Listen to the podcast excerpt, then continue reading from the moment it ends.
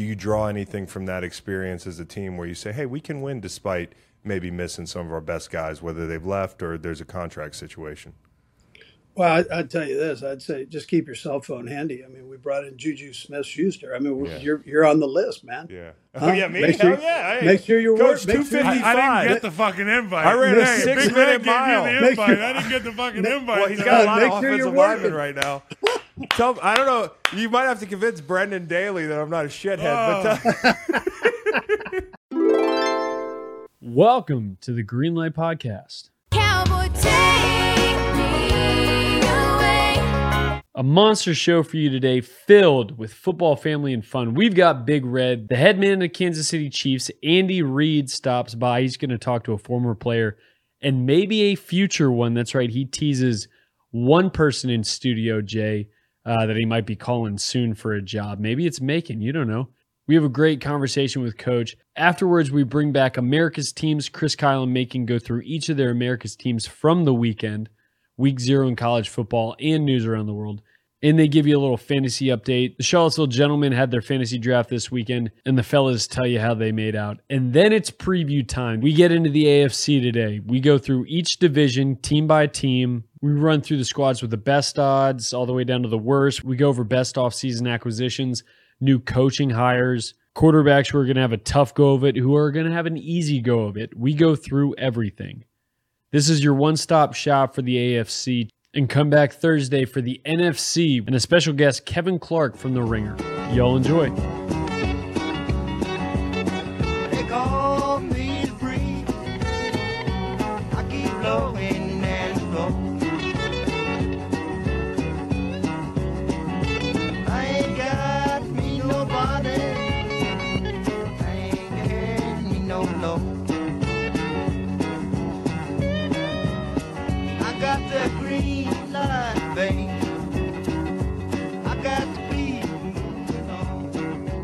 Okay, mate, give us a hello. Auburn, Maine. Hello. Why? The hell's going on in Auburn, Maine?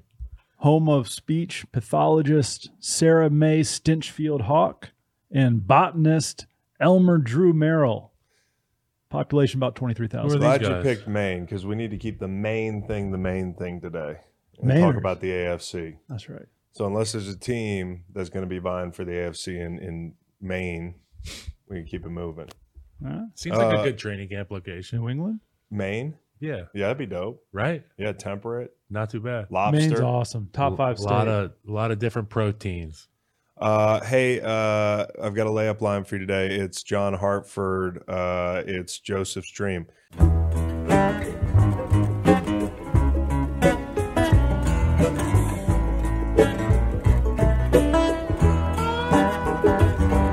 Just a great, great song, guys. Yeah, thanks for coming on the river with me this weekend. Um, that was cool. Uh, I got to go alone, listen to John Hartford's Dream. The cops are out on the river real quick. I'm going to make this quick. Oh. The, the fuzz is out there. Mm. And uh, my reviews are mixed. On kayaks. Yeah, they're on kayaks, bro. And crazy. They, they, they, they, really stick out like a sore thumb. They're in uniform. They have They're camo like- kayaks. yeah. They they're patterned, Yeah, blue well, and white camo. Yeah, because you can't see them. Right. And I'm out there alone, and I'm thinking people think I'm the police because I kind of got the police look. Mm-hmm. But nah, the cops are really there. And I kind of wonder if it's like a ways situation because I know they have this little pull off, like a shoulder of the highway. You can put It's around the corner. on Yeah, they- ways. The lady cop, she really had command of the rapids. Why she got to be a lady? Well, I knew you'd ask that because she was. because I hate to there was a- assume her gender. There was a man. She was in and a two-piece bikini. There was a man and a woman. Okay. No, actually, the lady had command of the rapids, and that's why I wanted to shout her out. So whoever that young lady is, who's at Hatton Ferry, going through the rapids on Saturdays, getting that overtime pay. I'm picturing a Frances McDormand looking lady. No, yeah, I didn't, I didn't, I, I didn't get a, a, a real good look at her. Are gotta they out Google there because y'all keep talking about doing mushroom drugs on the Hold river? on, hold that well, it wasn't. I mean, Hold the phone, golly, You're just such a fucking narc. I Wait a minute, player. I mean, you talk about it on the podcast. Yeah, but not during the cop on the river My segment. bad. And it My wasn't like I was, it wasn't like I was hard to find. I was sitting in the rapids for two hours. You need to wear camouflage. These two dogs floated by me, dude. These dogs floated by me. They were going right down the river, and I got up and chased after them because I thought they were drowning. But no, that's just what they do. so, uh, just a shout out to you guys. Shout out to James River Runners. I just I never take the time to shout out the actual organization. That place is awesome. I forget how many people come out there every weekend, and it's like it's just popping. Shout out to Chris at James River Runners. I'm going to shout my guy out. Uh, Swamp Kings, real quick before we get in the NFL. Boy, has it lost a little bit of the momentum that it had in the first episode. I think we kind of quit that show. Yeah. Like, there's too much football to talk about this week. We're not going to talk Netflix documentaries for very long. But episode two uh, was the national championship episode, and then episode three was like the all our players don't follow the law episode. You just said swamp country, and I I rattled my racked my brain. Did I say for- Swamp Country? Or whatever it is, Swamp whatever King. it is. You're talking Yeah. about the Florida Gators. Yeah. I was thinking of a show, the Northern Woodsman or whatever, where it's like cops, park rangers. Well, when I first heard about Swamp Kings, I, I was thought about it to was like recommend a show about one the of these Duck outdoors. Dynasty spinoffs, but it's actually about Urban Meyer, sort of. It's I gotta about, watch that. It's about half of Urban Meyer. It's about like all the decent things Urban Meyer did. Yeah, I heard it's a puff piece. It is like- a puff piece. I mean, they spent 30 seconds on Aaron Hernandez in like episode three, and the hard right turn was jarring. Dude, it was insane. By the way, here's the conclusion I've come to on Urban Meyer. Tim Tim Tebow said it. He said the guy hates to lose way more than he enjoys winning. I totally believe that after this. He's just an awkward guy. After they beat Ohio State, he's out on the field in a leather jacket. Okay, they're indoors. He, cupping people. he went back into the locker room, threw on a leather jacket to hoist the trophy. He just he's he, he- you can't take him outside, dude. I respect that though. Uh, quote of the the series uh, from episode one to four is: "Be the Michael Jordan of college football. Be the Michael Jordan of Florida Gators." that after a tough loss I like in the locker room. episode of episode one. They were down 10-7 Yeah. at halftime in Knoxville, yeah, No spoilers. and uh, It's Urban fine, goes, "It would be thirty-two zip in the swamp. in the swamp. It would be thirty-two zip in this, like thirty-two nothing You at just- halftime. yeah, Do you know football numbers? Yeah, I don't know. You're down 10-7. It'd be thirty-two nothing if y'all were at home. You ever been to the I'm going to say this, Make. I'm going to keep watching because of one Chris Rainey. Yeah, yeah, yeah, yeah. I mean, Dynamite shout out to character. him. Bevel Conway might be his setup, dude. He's got a nice off-white canoe. He's down there in the Everglades. You know, I love the fact that they were like, "Where can we shoot you, Chris Rainey?" He's like, It's like Hard right by the water." I'm It's just like hard knocks. It's like, uh, it's like, no, It's not all football. Not at all like you like get to know these guys. you do, but not everything about them. okay. You know, And I'll You- say 32 nothing. He might know a little bit more about football because that would be a two a two point conversion for every touchdown. Four touchdowns, yeah. two point conversion. So he's just Ah. saying I'm going for two every time. Not to say, Urban. Damn, dude. I mean, I, I, I follow the math on how one mather. could get there. Uh-huh. But no, that's a great point, Cowboy. That's a Thank great you. point, Cowboy. Yeah. Hey, speaking of Bevel Conway, I know I said it might be Chris Rainey's uh, kayak pal, but you, you're into the motorsports. Did you see that car flipping Ryan 35 Preece. times in slow motion? It was one of the scariest things I've ever seen. Uh, to see how fast it was rotate, how many rotations was it this made. guy? in the air. Ryan Ryan Preece? Priest. Uh, I'm almost 100 percent sure it was Ryan Priest. Right. And yeah, that was violent, dude. Going from like 205, You got 210 this miles an video is hour. incredible. It's one of the most incredible NASCAR videos I've ever seen. And he walked it's a out. shame that for people like me to pay attention, they have to be crashing or spinning through the air. But this was like NASCAR's answer to college football this weekend. This is slow motion here, bud. Honestly, nothing I saw on a on a college football field can come close Count to the that. spins. It's insane. He caught that leading edge. So NASCAR won this weekend. Look at how many times this thing spins. You think it's done spinning? It won't stop spinning. I hate laughing because I know he's okay. That's He's okay. That's that's why we're looking at Wow. this. Is that wild or what? He's not done spinning. You can just see the sand flying all over in the glass. And the, What's he doing in there? Oh, just like Praying. just trying to breathe. Ryan Priest. He's on his hands and knees in that thing weighs over 3,500 Anyways, that was a gorgeous shot. What race that race is that from? still Kyle? spinning, by What- the way. yeah, we're- we're it took stopping the video. 35 seconds. What what motion. race is that from? That was the a Daytona, the right? Daytona 500. You heard of it? Um, I'll drive another pace car anytime, guys. Just call me. Actually, another job opportunity might have come up for me in the Andy Reid interview. Just wait for that. Such Um, bullshit, by the way. No spoilers. Andy Reid's on the show. Big Red. Big Red is That on the was show. Big Red is on the show. I'm I'm psyched to have Andy Reid, man. Like, you know, doing this this show, um, you can get kind of desensitized to some of the cool ass people you have on the show, but when Ted Crews, who is my guy from St. Louis, who's media relations in Kansas City, Not a Ted Cruz. great job there. Uh, not the Ted Cruz, a different Ted Crews, totally different. I Ted Yeah, yeah. I, I didn't even think about it because to me, Ted Crews is the The, guy. in first Kansas guy, City. yes. Yeah, the other Count Dracula. So that- he's like Big Red's right hand man. Ted Crews Yep. was with Chris in St. Louis. so he set up His, the. his dad killed Kennedy. Okay, yeah, Yeah. I'm, I'm there. Okay, we'll stick. So- we'll stick with that. Anyways, uh, we ha- we we have a little connection, and Kyle has a connection, a big one, in that he played in Kansas City for a year. So I figured we might be able to get this interview soon. But when they're like, "Hey, we've got Andy Reid next week. We got him for 15 minutes," it's like, you know, you get to meet Buddha. You know, you get to meet. He actually said- he actually made a joke because we got this uh, this uh, you know garden Buddha back here on set that I got on the way to the ACC Media Day down at Pinehurst in 2007. Me and my buddy Tom Sandy pulled off in North Carolina on 29 South, and uh, his head fell off because Reed knocked it over. But it's okay. So Andy Reid was like, "I see you got a statue of me in the back of the set there." But it, it was like meeting a deity, man. Like they slide the laptop over, and you're like, "There he is." He's in his office. Yeah, just. I mean, because you don't. It's like in pro football when you think about the goats, you think about like Bill Belichick, and obviously that that's a well beaten path. People having fun with him, talking about his personality, that sort of thing. Like Andy has a great personality, but flies under the radar a little bit. Yeah. you know he really does. But when he gets on the Zoom, you can see why he's relatable to his players. He's fun. He's no BS, and uh, I might be calling him coach soon, Kyle.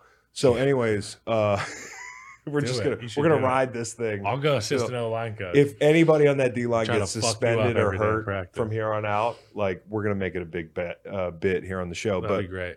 all right, so we got Andy Reid. We have him for 15 minutes. Uh, And now- interesting. now like when you Vegas. look back at Andy Reid, and I asked him a question about this because we were talking about Eric Bieniemy. Like, do you need to call plays to become a great head coach? Well, obviously not, because Andy Reid was not a play caller when he got that job in Philly. He was a tight ends coach at Green Bay. Mike Home, Mike Holmgren gave him, you know, like uh, some love when he was a, in Provo and was like, "Hey, if I ever get a gig, I'm going to hire you." So he ends up in Green Bay.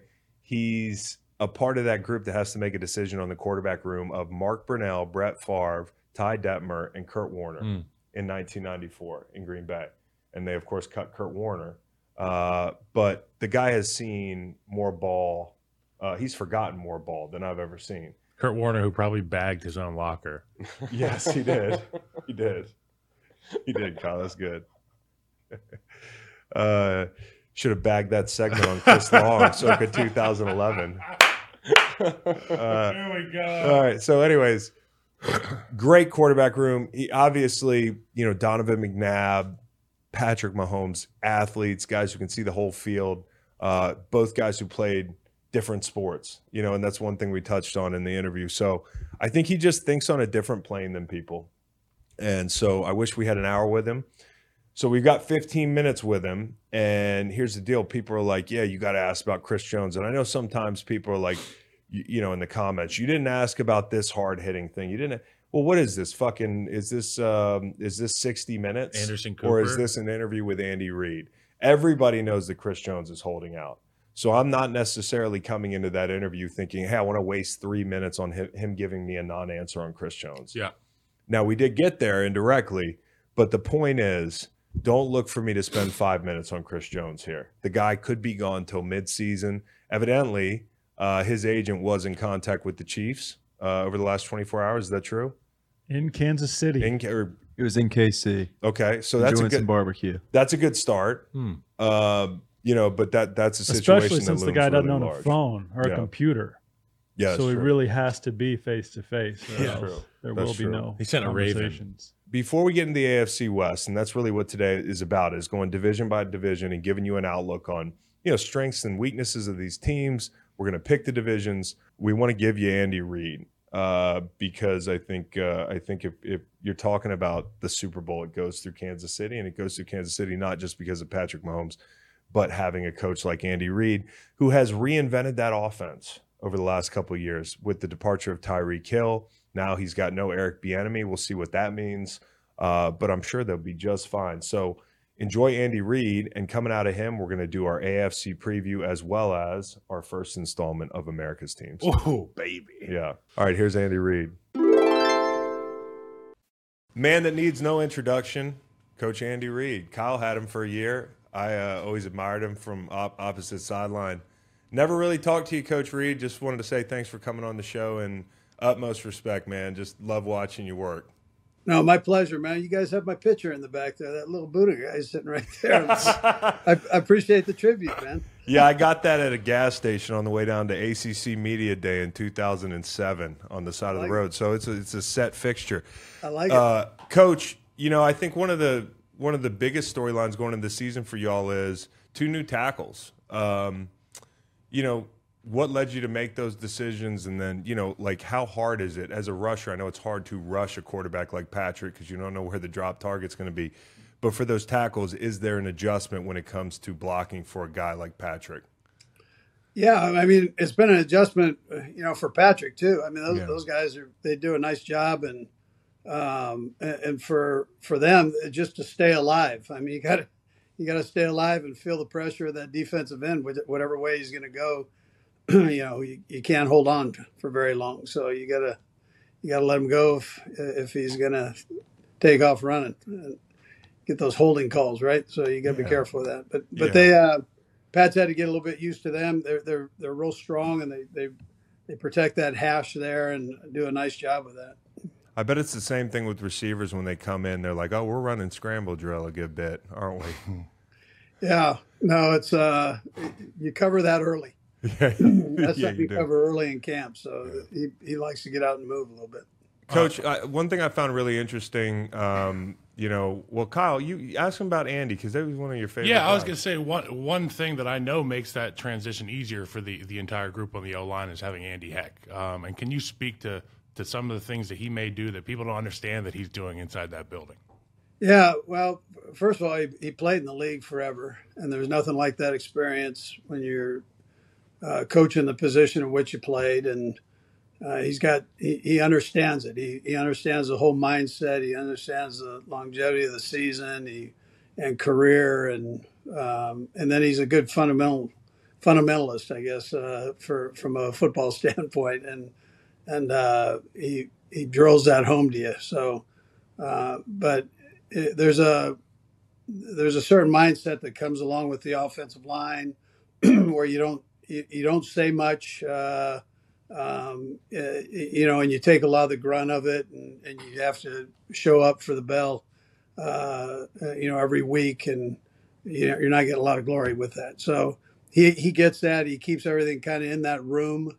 Um, even though we had big personalities like you, uh, you, you, guys, you, you, understood. And there's a few of, that, them there too. That framework, yeah, there are, but they they understand what their job is and and when it really comes down to it, they just shut their mouth and want to dominate you, and that's uh, that's a great great mindset to have. Coach, you know, two of the best quarterbacks you've had are not just great athletes in a football sense, and they're you know like they're certainly if you you looked at their 40s, their vertical leap, that sort of thing, their measurables are impressive, but I think for Donovan playing basketball at Syracuse at a highly competitive level, for Patrick Mahomes being a great athlete on the baseball diamond, is that something that you look for? Like, is, is, it hard to measure the athleticism of a guy who plays other sports at a high level? And what is that athletic profile you're looking at in a quarterback? Yeah, I love the mobility part of it. Uh, be able to run around and still keep your eyes down the field. Yeah. Um, it allows your your deep pass game to uh, to be relative. I think it's um, you know just a little bit extra time to have that ability to have a little bit extra time. I think it also puts pressure on defensive linemen. I, you have to take certain rush patterns with those guys, and uh, any answer that, that the O lineman can can have to the test, you, you, you want them to have, and and um, so if, if we if we can keep those ends and uh, kind of a contained position, that's a that's a great that's a great advantage to us, I think, for the for the tackles. How do you th- like take me through? I mean, it's been some years with you and Patrick. He's obviously a great processor, and he's probably not in in every corner of the game like um, stereotypical processor. I'm sure he, he, you know, he makes magic happen sometimes in his own head. Having coached him for a while, how does his head work? You know, snap to release I that makes him unique. Yeah, well, first of all, he's very smart, um, but like the great quarterbacks, he he can he understands space, and he can process. He he knows where people are going to be. He can that all fits into uh, his sight and and so whether it's through film study or or the amount of reps that he's had, he, he kind of senses where people are. And a lot of guys can't do that. They can't they can't project space and and see and feel. They um, you know they're a kind of a one two three person. That's not how how he looks at it and I, I, had a dad that was an artist, and I always say that he kind of saw things outside the box. Mm-hmm. You know, we all looked at things and we said, "Oh yeah, it's blue," and he'd go, "Well, no, it's green and yellow mixed," and pop, pop, pop, you know, and that type of thing. So uh, that's kind of how the great quarterbacks see things. They just see things that some of us can't see. Now, you you mentioned artistry. Uh, when you're sitting in your office or you're sitting at your house when you're when you're home from from the facility and you're coming up with this circus type stuff, whether it be pre snap or post snap. Um, like if I have a, a, tweet that I think is funny but might be controversial, I'm gonna text Chris and say, "How does this look?" I'm his and, and he's guy. gonna say, "Don't tweet that," or he's gonna say, "Let that one fly. It's funny." Yeah. Uh, who is the guy that you can text to say, "Hey, this is the idea I've got." Is this going to be legal? And uh, should I present and install this? And is that guy on the staff, coach? Is it somebody that you're like, I yeah, don't want to? yeah, no, I've got I've got guys right here that um, yeah. that are great with that. Um, but I've been lucky enough to have some great men, the Mike Holmgrens and yeah. LaVell Edwards, and you know there was a guy Doug Scovil that was phenomenal offensive mind that I I played for at BYU and. He was our offensive coordinator. He went into the NFL with Randall Cunningham at, at Philadelphia. That whole deal Dick Vermeil. I mean, these are people that, um, you know, you know that you they they explain how the game has kind of evolved. John Madden was phenomenal with that. You know, just where where it's been, where it's going, and kind of everything in between. And it's um, you know, it, it helps you with boundaries. It helps you um, with not being afraid to try things. Hmm. You know, out of the box maybe. Where where you said evolution of the game, and this is something since you brought it up. I mean, you you would be the one that would know where's the game going. You know, like ten years from yeah. now, are we gonna are we gonna see something totally different offensively, and are we seeing any of that now? Yeah, you know, when I got in the game, everybody was under center. I mean, that's yeah. a pretty simple thing. The shotgun was, nah, you know, a few people did it. I mean, we never got in the shotgun until after our Super Bowl at uh, at Philly. I mean, everything else was underneath the center, and he just kind of made it work. Uh, cell phones weren't big. I mean, it was. I mean, I, I, know it's showing age here, but it's that that's the reality. I mean, where is it going? Uh, the sky's the limit. This thing just keeps growing. We just went through a pandemic. We went through a bit of a depression, and and uh, um, the NFL kept growing. And mm-hmm. so, uh, as long as we can keep this thing viewer friendly and exciting, uh, then that's a good thing, both offensively and defensively. And and so the rules kind of go back and forth. Uh, one year it's for the defense, and then four years it's for the offense. you know, the offense gets the advantage. So you, you kind of know that. how that goes. It takes a few years so, to get answers. Yeah, I'm tired yeah, of those videos in training camp showing us where we can't hit the quarterback. It's yeah. like a new right. fucking thing every year. Yeah. Uh, you, you, you look everywhere though, high school, college. I mean, at least I've heard rumors that you've got guys that go, you know, down to the bottom of the ranks to find new concepts and things you might want to go with. Have you ever actually taken something from high school? Oh, absolutely. Yeah. I took one from a janitor one time at Green Bay. I mean, i i'll no, you I'll take, I'll take it from anywhere. So, well, no, we had a janitor. It was a mom and pop uh, group that cleaned our facility forever, and then they worked game day. And they'd go up and do the suites, you know, at halftime and all that, kind of tidy him up. So, um, you know, this guy kept telling me who's he was the owner of the company, the father of the the family, and he goes, you know, I I've got this play for you, and he kept telling me this over and over. Finally, I said, okay, here's a card, you know, the cards that you do for. So I said, here's a card. uh, draw up the play. And he drew up the play. I go, dang, that's pretty, that's pretty good. that's pretty good. So we end up, you know, we moved one person, but for the most part, it was his play. And um, Had and good put it- bones to it. we- we put it in, and right before halftime, his family come down. They stand on the sideline on the field, and uh, we called the play just before halftime, and it scored. And he starts hitting his wife, and he's going, he's going, he's going. That's my play. That's my play. And she's going, yeah, right. Yeah, sure it is. And that, uh, you know, that's uh, well, we'll Oh, take it from great. anywhere. You remember Yeah. what you called it? Uh, You know, I, I don't. Probably Jan- something to janitor do 57 j- or something, you Mop, know. mop. Yeah, Yeah. yeah. Uh, hey, coach. Eric Bieniemy gets a lot of credit for you know um, some of the great work he did under you. You know he got some accidental criticism the way some people kind of translate. Coaches coach hard in the NFL, man. Like we've had some coaches that you know their their language is very direct, and I appreciate that. I want to know what time it is as a player. But just in general, Eric, um, you know, not having called plays with you, getting a chance to do it now, do you think that's something that, that coaches need to go through before they get that head coach job? And do you think he's ready? Yeah, you know, I I never called the plays. I, Yeah. mean, I, I didn't do that. I mean, that was uh, Mike Holmgren's job. Uh, I was lucky enough where Sherm Lewis allowed me to do some things uh, up there when I was the quarterback coach and tight end coach, and um, but and so I I told people that. I mean, I, I've told owners that I never had that chance. I mean, I have full confidence in Eric and. Uh, nobody's had more success here as an offensive coordinator than Eric Bieniemy has, and and uh, I'm, I'm we talked about this. We talked like maybe you need to just kind of get away, and uh, my name gets stuck on it when you're doing uh, most of the work here. So Yeah. let's let's get you out, and and uh, and so Ron and I worked together, and Ron says, "Oh man, I'd love to have him," and and took him there, and yeah, does he coach? Yeah, he's going to coach hard. I mean, that's that's part of it. It's a hard game. I mean, we, we, you guys know that this is they can put all these rules and regulations. It's a tough game, and Yeah. and so it takes tough dudes to play this thing. And and he he's a um, you know he was a running back survivor. Man, he lasted Yeah. nine years in the league Mhm. as a running back. So uh, those guys normally last three and they're out. And this guy he, he understands that. So He's he's, going to challenge you, but he, he's going to challenge you, but he's going to love you up too. Yeah. So it's That's uh, the key. yeah, That's and the I think he'd be a great head coach. Yeah. Talking about challenges last year, you guys are without Tyreek Hill, and I know much has been made about the situation uh, with him leaving and you guys going out and dominating again in, in a different kind of fashion. What was the mindset going into the year? Because I know it wasn't a woe is me situation in there. You took some fuel and burnt a fire in those team meetings from the beginning. What was your message?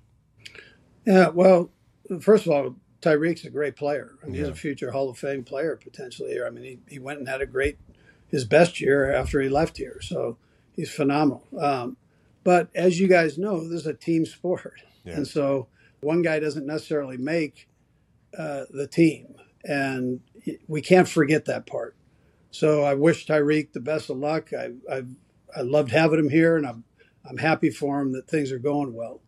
Um, and, and but the rest of the guys, it gives another person an opportunity to step up and and play, and and uh, that's what the guys did. They they and you know it helps have Pat Mahomes also. so, Yeah. but the other guys stepped up and and uh, and took care of business. This isn't a question I really wanted to ask, but you know, like, uh, you know, what are you going to say? But you might be without Chris Jones for a while. Does that give, you know, your team a little background into like what it's like to win without one of your elite players? You know, I mean, hey, we did it on offense. We can figure out a way. We've got this DC who I played for who can dial it up. There's mm-hmm. young rushers. Like, do you draw anything from that experience as a team where you say, hey, we can win despite maybe missing some of our best guys, whether they've left or there's a contract situation? Well, I, I'd tell you this. I'd say just keep your cell phone handy. I mean, we brought in Juju Smith Schuster. I mean, we're Yeah. you're you're on the list, man. Yeah. Huh? Oh yeah, me. Make sure- oh yeah. Hey, make sure you're Coach work- make sure- two fifty I, I didn't get the fucking invite. I ran a Hey, six Big minute Red gave mile. me the Make invite. sure- I didn't get the fucking invite. Well, he's got a lot Make of sure you're offensive linemen working. right now. Tell, I don't know. You might have to convince Brendan Daly that I'm not a shithead. But oh. uh, yeah, that's good. Coach, I got a, a couple quick hitters for you here and let you go, man, because I know you got a lot to do. Best cheesesteak in Philly. Oh man, uh, I, you know what? I didn't really meet one I didn't like, uh, honestly. I, there, there are, you know, you got Pats and Geno sitting right there, and and uh, those are either one. I mean, you Yeah. can bounce back and forth on those, and Yeah. and then there's all the little ones. There was one right up by Villanova Campus Corner that was phenomenal. I mean, I I could name. Uh, I really. They they've got it down there. If you're going to put a cheesesteak out there, you, you know it's going to be good. It's got to be good. Or All right. they'll throw it back at you. So, so best uh, staff member of all time, and uh, why is his name Dom? Ha ha. Big Dom? Big Dom. Yeah, Big Dom is the man. Uh, he's like a son, so special guy. Yeah, dude, That's my Ita- that's my Italian son. my Yeah. paisan. That's Dom, dude. I That's talk to him every couple days, Don't, man. don't, don't mess with Dom. Don't mess with Dom. And the last one, did Doug steal your "Let's go get some"? Yeah, I'll treat you to some cheeseburgers. Yeah, you know, Kyle told me you had a whole I'll cheeseburger treat you to a cheeseburger. And Doug, I used to stand by the door instead of sit in the chair so I could beat Ken Flagel to the ice cream line. So I That's the right. first- Little Haagen Dazs. Yeah, did, did, did Doug steal cheese- it? Did Nagy steal it? Is that your yeah, IP? Yeah. Yeah, they all borrowed it, but that's all right, man. It's it's all good. You know, it's all good, fresh. Yeah, Nagy used to treat us to that Haagen Dazs. Yeah. Yeah. Kyle, you got anything uh, more for Coach? Yeah, just tell all the guys I said hello and kick some ass, man. It's been a lot of fun talking to you this morning. I'm glad we got to do it. Yeah, this Uh, is awesome. Yeah, no, I appreciate you, man. Love you, love you, both of you guys, and Appreciate uh, you, you're good people, man. Most of all, and that's an important thing. So take Thanks, care of those man. babies. We will. Good luck Thanks, this year. Tell, All right. tell all my guys hello. Who uh, tell BD hi and and uh, and and Ted Love you. appreciate it. Got uh, really thank Thanks, you for the time. Absolutely. Be safe. I hate buying tickets. I've been playing my whole life, never had to worry about buying tickets. Now I got to go to Nashville to watch Virginia play Tennessee. Hopefully it's competitive. But the ticket part is stressful. The game's stressful. The ticket part's really stressful. Buying tickets to your favorite events shouldn't be stressful. Game time is the fast and easy way to buy tickets for all the sports, music, comedy, and theater near you. With killer deals on last minute tickets and their best price guarantee, you can stop stressing over tickets and start getting hyped for the fun you'll have. And with the Game Time app, it's easy to find and buy tickets for every kind of event in your area. If I'm trying to see the monster trucks for my kids or Willie Nelson for me and my kids, I can find it all in the Game Time app. Game Time is the fastest growing ticketing app in the country for a reason. Get images of your seat before you buy so you know exactly what to expect when you arrive. Buy tickets in a matter of seconds, two taps, you're all set. Tickets are sent directly to your phone. You never have to dig through your email. Snag the tickets without the stress with Game Time. Download the Game Time app, create an account, and use code GREENLIGHT for $20 off your first purchase. Terms apply. Again, create an account and redeem code GREENLIGHT for $20 off. Download Game Time today. Last minute tickets, lowest price guaranteed. Speaking of coaches that we love, uh, I just wanted to say this. I went out and, and and and reeled in a big one for our Monday show. Yeah, not every Monday, but we're gonna have a recurring coach on the show got? on Mondays. Do you know? I heard. Have I told you? was this a was this a pun? You No. just reeled in a big one. Yeah. Jeff Fisher. Yes. Yeah, we're gonna I have- was like, I think he's doing the. We're gonna have thing. Jeff Fisher on the show uh, many Mondays this year. And by the way, just to let people know, we're doing a live show. So uh, Kyle, myself, uh, and Dear Dr. God. Fax will have uh, a small part in the podcast as well. But the boys in the back will be firing on all cylinders. We're giving Macon the day off so he can actually do his other job on Mondays. uh, on Mondays and uh, and and enjoy Sunday without the pressure of a thousand NFL games coming down on his head. Wednesdays and Fridays, that'll be myself, Macon, Kyle. will Join us some Wednesdays, Fridays. We're gonna have Stanford Steve. So just to give you the the lay of the land, it's kind of what you're used to. Just Monday is gonna be a live show, guns blazing. That'll be a lot of fun. It's going to be fucking awesome. You're gonna see a raw version of us on Monday morning, which people don't get to Well, look at a lot. They don't. Like the uncut Nugenix version. Frank Thomas. the uncut Man, I- I version saw- I of us. saw- I- did you see the Nugenix Frank Thomas bit? Yeah. So, you know, anyways, Kyle was talking about bodyguards, and he said, I think Nugenix Frank Thomas would be a great bodyguard. But I don't think he, he knew that Nugenix. Well, we've covered this, but the point is, I saw Frank last night on a brand new Nugenix commercial. Nugenix. yeah, I know.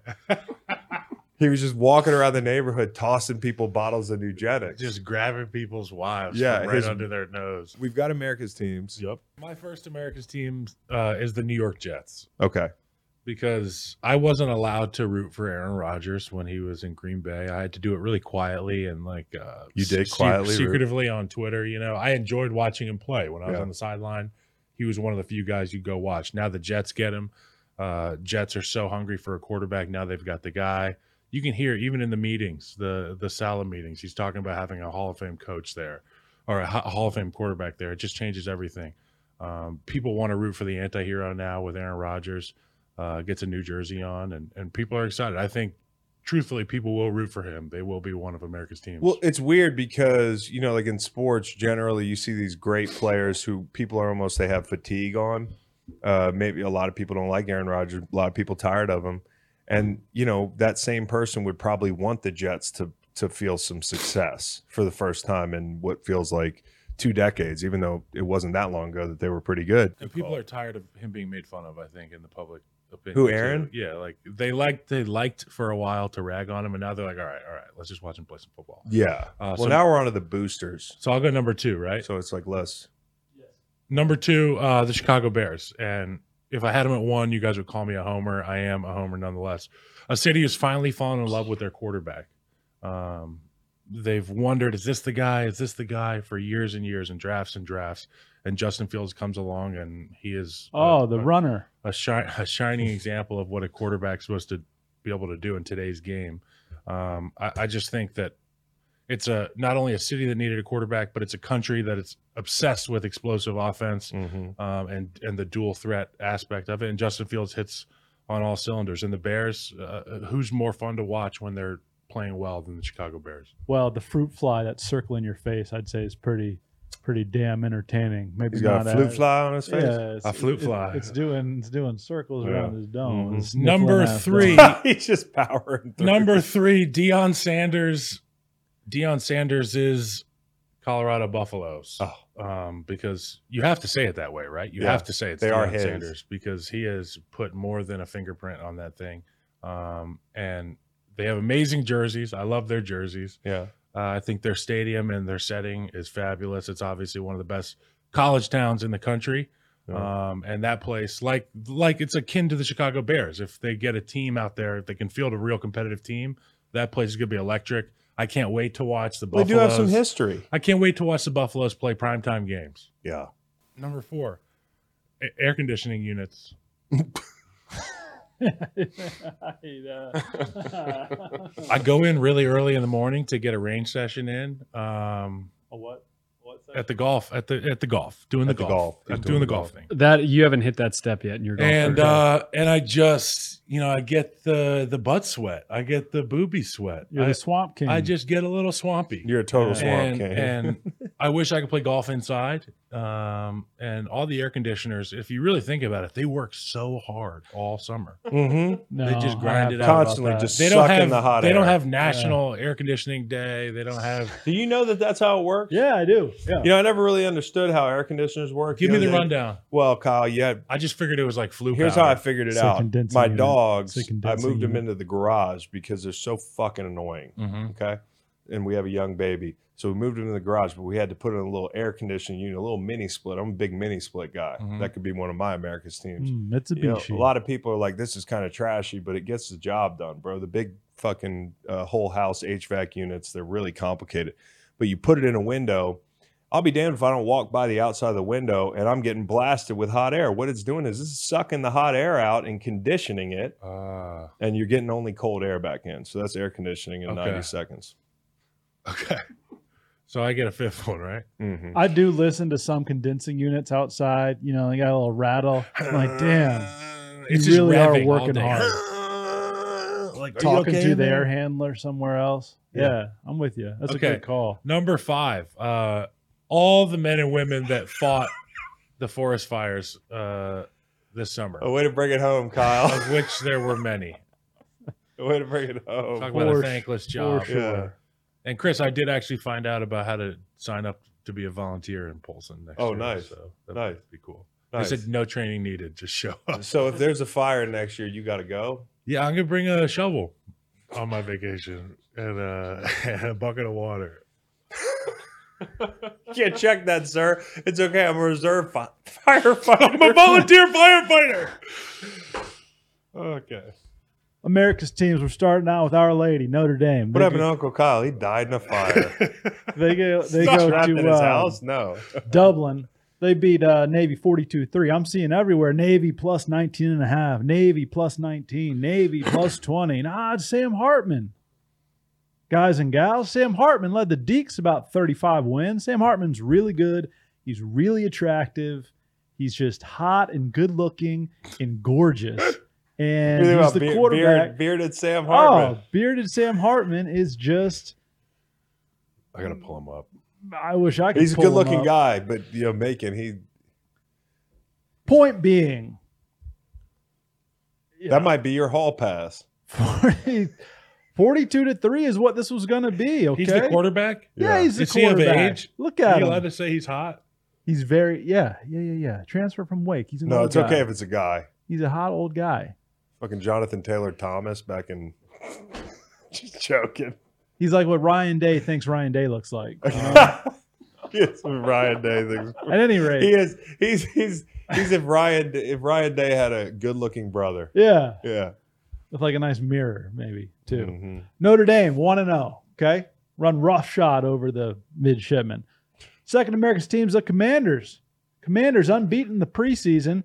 The the green light deadbolt lock of the week was Commanders over Ravens, had it been uttered on the podcast, which it wasn't. Commanders snapped the Ravens Can I pitch preseason. the segment now? It was Macon doing us a solid, not collecting a paycheck uh, that he was going to guilt us about from last year, you want to talk about Aaron Rodgers? and he was going to put me. the paycheck on the Commanders. and, and, and then we You were gonna- are a little bit like Rogers. thank you. Yeah, And then we were going to divvy it up. but that's the your pay fellas, cut. You know? It's three. You know, everybody would have gotten a little walking around money if we had Shoe put it money. down on What the do you got for the pod today? Not much. Uh, I was going to do a segment where I guilt you guys about not making enough money. I like the plan though. So Washington's won the preseason. You know, That's still their name? excited. The Washington Commanders, yeah. Yeah. It should change soon, right? Because I know that there's some stuff. Are they going to change it? what are they gonna change it to? Well, you know, Pigskins. if you think of Well, if you think about what we changed it from the R word, that was offensive for obvious reasons. Now I'm hearing things like there's some Pigskins. petition being signed where They Native want Americans back. want it back. Yeah. This seems like a bunch of smoke and mirrors. But let's get to the heart of it, Kyle. Who's killed more people than anybody in world history? Hippos. Commanders. I thought it was You know, hippos. you know, you get rhinos and hippos mixed up when you're reading a book to the kid. No, like what's no. that? I'm like, ah, hippos be chomping. rhino. Josh Maybe- Harris did not wear Commander's gear in the interview with Joe Buck and Troy Aikman. So a lot of Commander's people were looking sneaky at that. deadly, though. Sneaky deadly. Oh, As yeah. are hurricanes. You, know, you got the Washington Bullets out of here. You know, everybody and their their mothers been What do you selling think me the on this. commanders are using? Everybody and their mothers been selling me on this quarterback, and he is just doing the damn thing. Yeah. Yeah, All the guys in that building love him. five and twelve. Stay tuned for the NFC preview next week. Washington nation builders. The the airmen, the UAPs. Third America's team, the Yeah. 24th ranked Tulane Green Wave. You know, two lanes expanding to four lane to make way for your mom. your, your mom's. All of them. All right. Okay. Let's get to the one's fourth Uh, one. Las Vegas Raiders.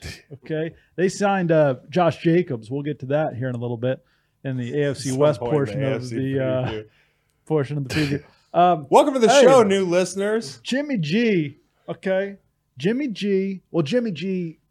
could be butt cheeks. I think that's an important disclaimer. But if he's not, he's throwing to Davante Adams and Jakobi Meyers, and now Josh Jacobs is there. Maxx Crosby leading a sneaky little defense. Gee, Andy Reid's going to win the division eight years in a row. Can't win a division eight years in a row. Yes, you can. Look forward to the AFC West portion of the program. And finally, Viktor Hovland is my fifth America's team. Uh, he won the Tour Championship, which I think is every single golf tournament's name in like a movie. I- I'm Like, so we're- confused. Yeah, and, it's, and yeah, then we're it's- coming up on the Tour Yeah, uh-huh, Championship. the big I'm really tourney. confused on this, Macon, because he's he's a, a Norwegian. right. Um, he lives in Oklahoma City, He's a poke. and yeah, he, he Oklahoma made State eighteen. He made eighteen million dollars for the Tour Championship yesterday, and, and he was joking that that will go a long way in Oklahoma City. That guy Yeah. went away from Northern European women, clean mountain water, and fucking. Dude, he went to the women a that Zach Bryan is singing economy about. to, to Stillwater. The stuff that Literal invoked still Zach. Bryan to sing love songs is what Viktor lives Mhm. amongst now. Mhm. Kind of looks like Clint Black. Does He he? does look a little, you know, If you look at his face, 25 year old, going to be 26 later this month. he's got a great later move. next month. Is he diminutive? Diminutive? he's about d- 5'10. Okay, he's a diminutive. That's a good word. Bless you. uh, okay. Viktor, My America's dominant. teams. Oh, okay. yesterday. Y'all heard the Tulane joke? Mm-hmm. Okay, because it was a new spin on the joke. No, that's fine. Yeah. Uh, NASA, because uh, Russia just launched a space shuttle called Luna 25, and the motherfucker crashed into the moon. Oh. Wow. Hate to see it. We made it. Stuff you hate to see. Let's fire up the Cold War again. Because you know what I liked about the Cold War? Nothing really happened.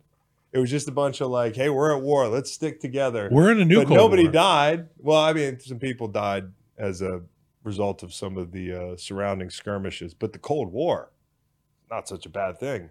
No, Bring it back. we're at one with China.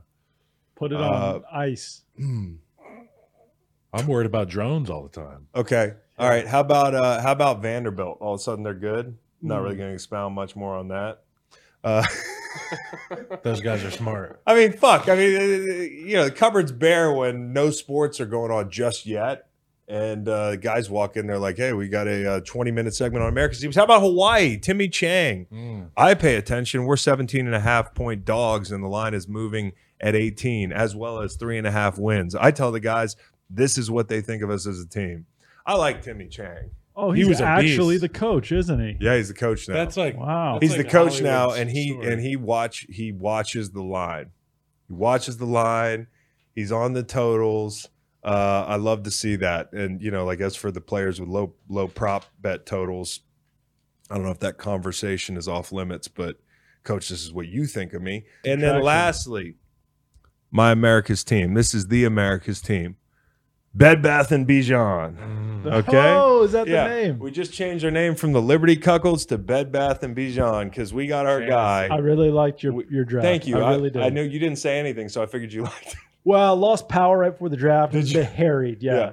So- Returned home to like everyone in my house crying. Yeah. Yeah. Oh, But when I looked back last night, really good work. You Thank got you. Jahmyr there too. I got Jahmyr Gibbs. Let me take you through it. You pull your team up too. It's a good chance fuck. to talk about some something that people actually care about. I'll pull mine up too. Fantasy football. Kyle can pull his up, which doesn't exist because last year uh, he was he was in 11th place and we had to save him from from uh, from the Chris, fantasy I don't think I football had the app downloaded. Okay.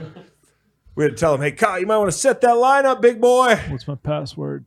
Hut hike. That's right. Okay, so I got Justin Fields at QB. I got Bijan in the He's first okay round. now, Nolan. I got Jahmyr Gibbs. I got Davante Adams. Didn't really want to take Davante Adams, but I did. What else are you gonna do there? Calvin Ridley, I coveted his ass.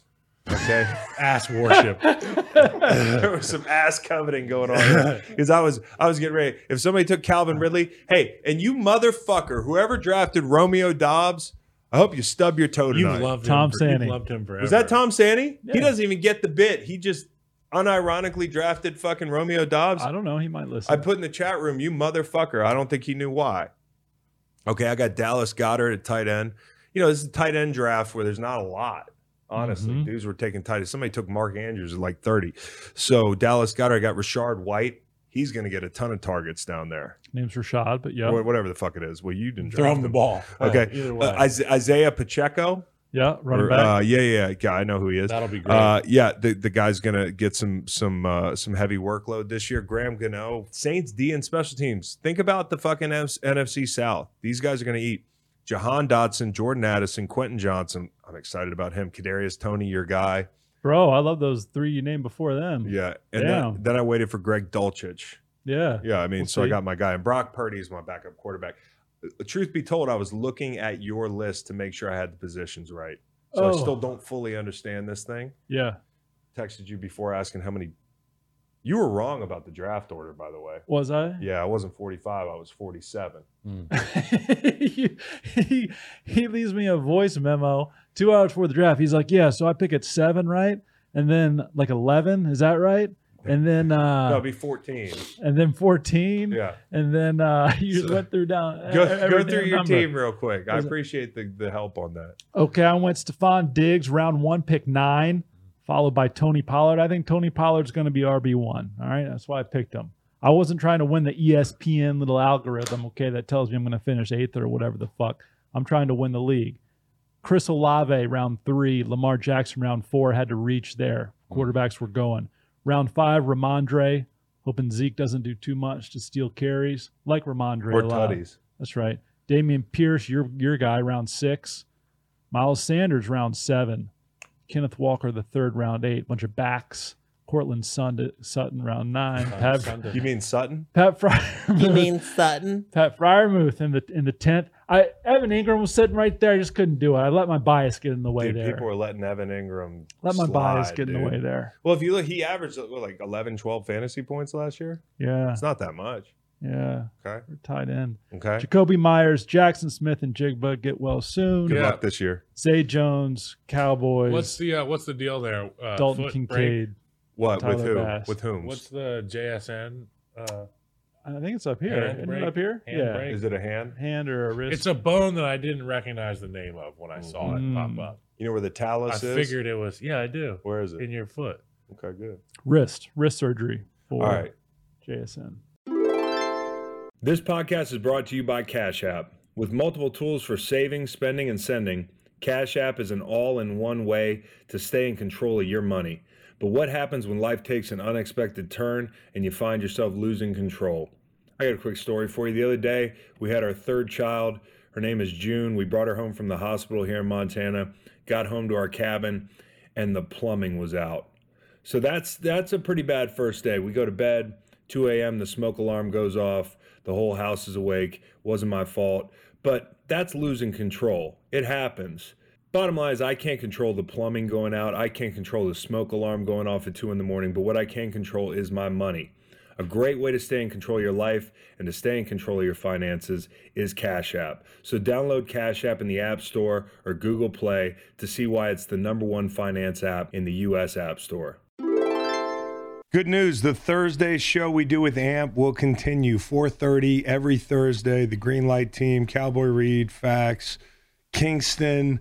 Uh, I'll pop through there sometimes. On AMP, you can interact with us really easily. There's a call in button. We invite call ins all the time. You can talk directly to us, ask us questions, ask us our favorite music. We might even play some. There's also a live chat during the show. If you have a question about a topic we're talking about, fire it off in the chat. We'll answer. We're gonna be uh, we're gonna be doing what we've been doing all fall. Uh, every Thursday at 4:30 on AMP. Uh, check us out. So, guys, now the podcast can start. We should call him Jason. Uh, this is the AFC Jason preview and pod. Jigba. We're gonna start in the West. Okay, like uh, it goes through the West. I think this is. I don't think it's the best division, top to bottom. I'll tell you why. But um, you know, with the Raiders and that sort of thing, and the Broncos, it's kind of an uncertain deal. But boy, is this division top heavy. These are two Super Bowl contenders.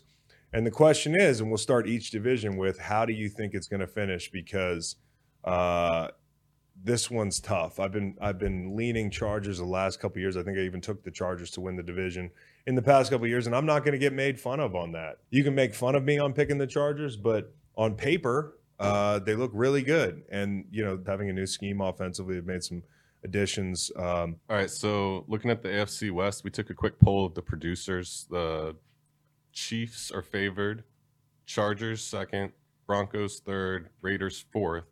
But one person back here did choose the Broncos to win the division. I wonder who that would be. Ah. Cowboy, Go time. it's go time. It's go time for the Broncos. Russell Wilson isn't, he's coming back. Do you see how much weight he lost? He lost a lot of weight. A lot of weight. So, Jerry Jeudy going to lose a lot of weight. so the sitting his consensus is pretty. Did Chargers get any first place point? No, votes back Chargers got No. all third place votes. Reed had the Chiefs in third. I went Chargers. Chargers got all third place votes. All second All second place. I was gonna say? I went Chargers second. Okay. Well, here's the deal. I'll, I'll lead it off. I'm going to do it again. I'm going to put my nuts on the table. And it's really hard for me to do this after we had Andy Reid on. Listen, the Chiefs could win the damn Super Bowl. The Chargers could win the Super Bowl. It, it could come down to one of these teams beating the other on the road and playing them a third time in the playoffs.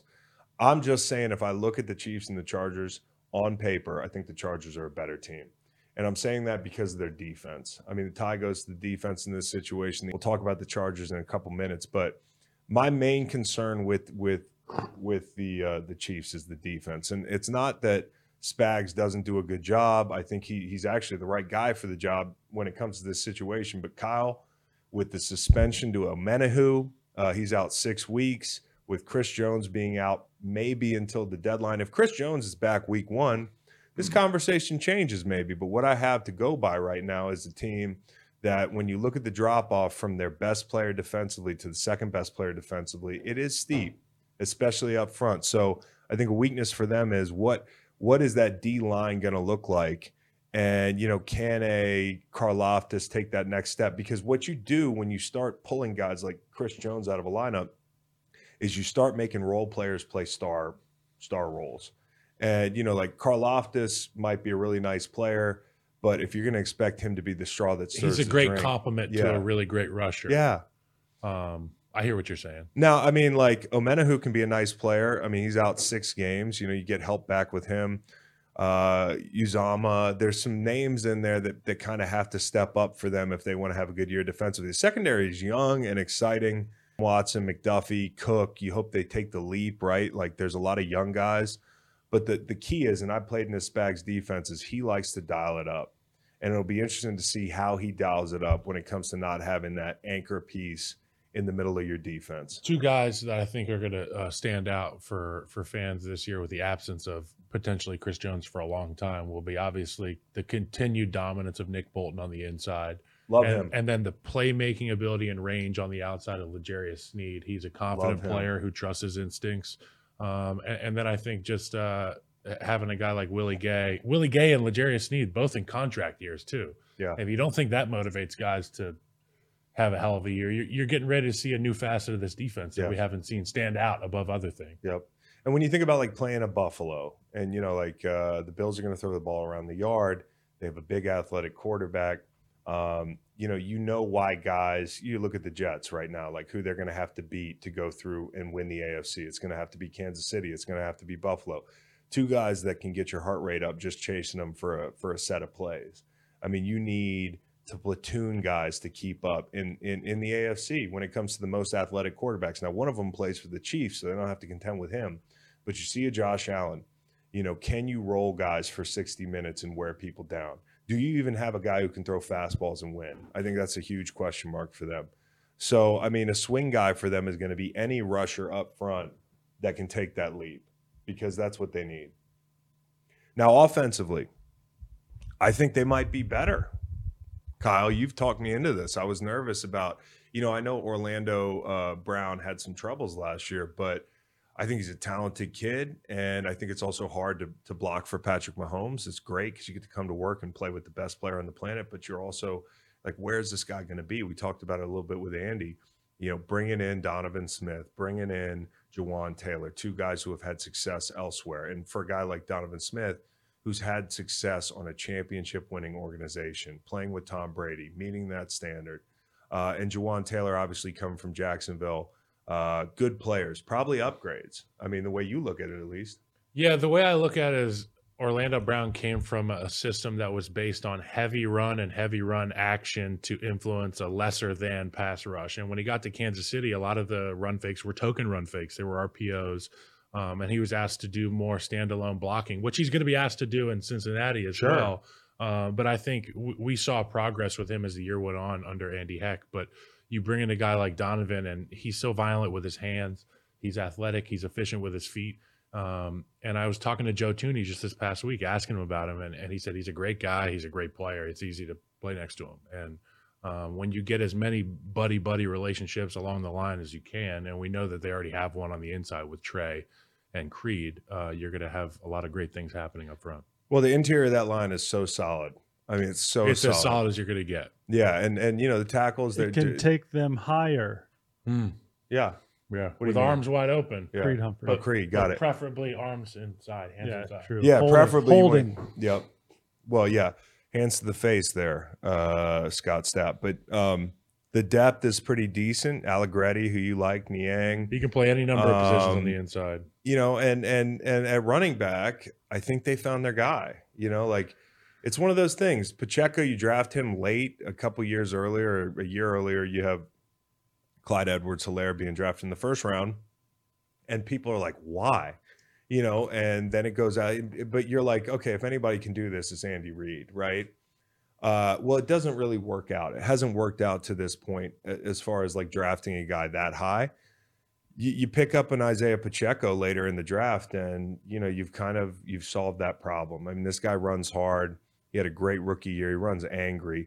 McKinnon's on a contract year. He's smart. He's versatile. You can use him in the He's a leader game. in that locker room too. Yeah. I'm, I'm just they have so many of these guys that have been there and done that, like actually walk the walk and talk the talk, and they're gonna have them all back. Yeah, and and and that's that's that's kind of the core for them, and and uh, you know that run game is something that's really important. It's become even more important to them. More gap scheme stuff, more power football the last couple years. So it's just um, it's they, a they're nice better up front. it's a nice thing to lean front. on. And then you've got you've got at receiver my swing guy is Kadarius Toney. Oh, You know, he arrived late in 22 from New York, and obviously Kelce's the number one, but they really like him. And you know, when they made this trade, I was super excited because this is a guy that like maybe he wasn't as motivated playing in New York, maybe he was hurt, maybe he wasn't getting along with Brian Daboll, but like you you you show up in Kansas City, and it's the same way with Bill Belichick and New England. It's not about you, and you know it walking in the door, and it's First about the walk through, you're in. You get into the huddle, and Patrick Mahomes is calling. the So play. yeah, your like- ego is fucking out the door. Now the like, only how thing, can I help? the only thing, because I think this guy's going to buy in. Young Joker is going to buy in, but the only thing the young Joker has to worry about is the injuries, and he's starting the season possibly on the shelf. I mean, like they've talked about, they feel good. He's day to day, but we don't really know about his injury. And you know, the the weakness, ironically, offensively, is probably the wide receiver room. You know, MVS is a is a vertical field stretcher kind of guy. Sky Moore, we don't really know.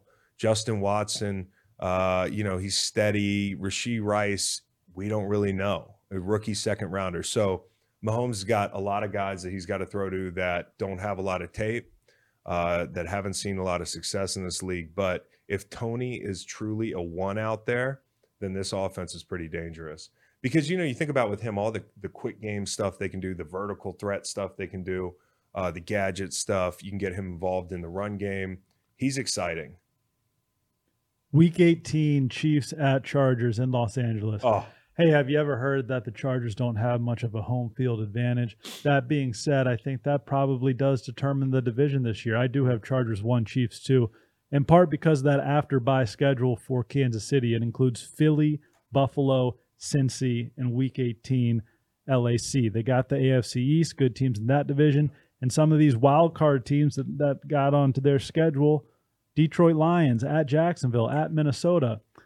I'm with you. I think the receiver room is bottom three, five ish, yeah. and I think that swing player is is Rashee Rice. Spending second round Yeah. draft capital on a guy like that who's had a decent preseason, but man, I think teams are going to do whatever they can to take away uh, that really good tight end Travis Kelce. Well, look at the matchups early this season. You mentioned the after the bye schedule they have. I mean, they go to Germany to play Miami, which is no, you know, it's no small Didn't They task. sell out in three minutes. Uh, it's for that crazy. Game? And then and then they get the Eagles week 11 at home. It's Buffalo. no and no walk in the beer garden. No, it's not.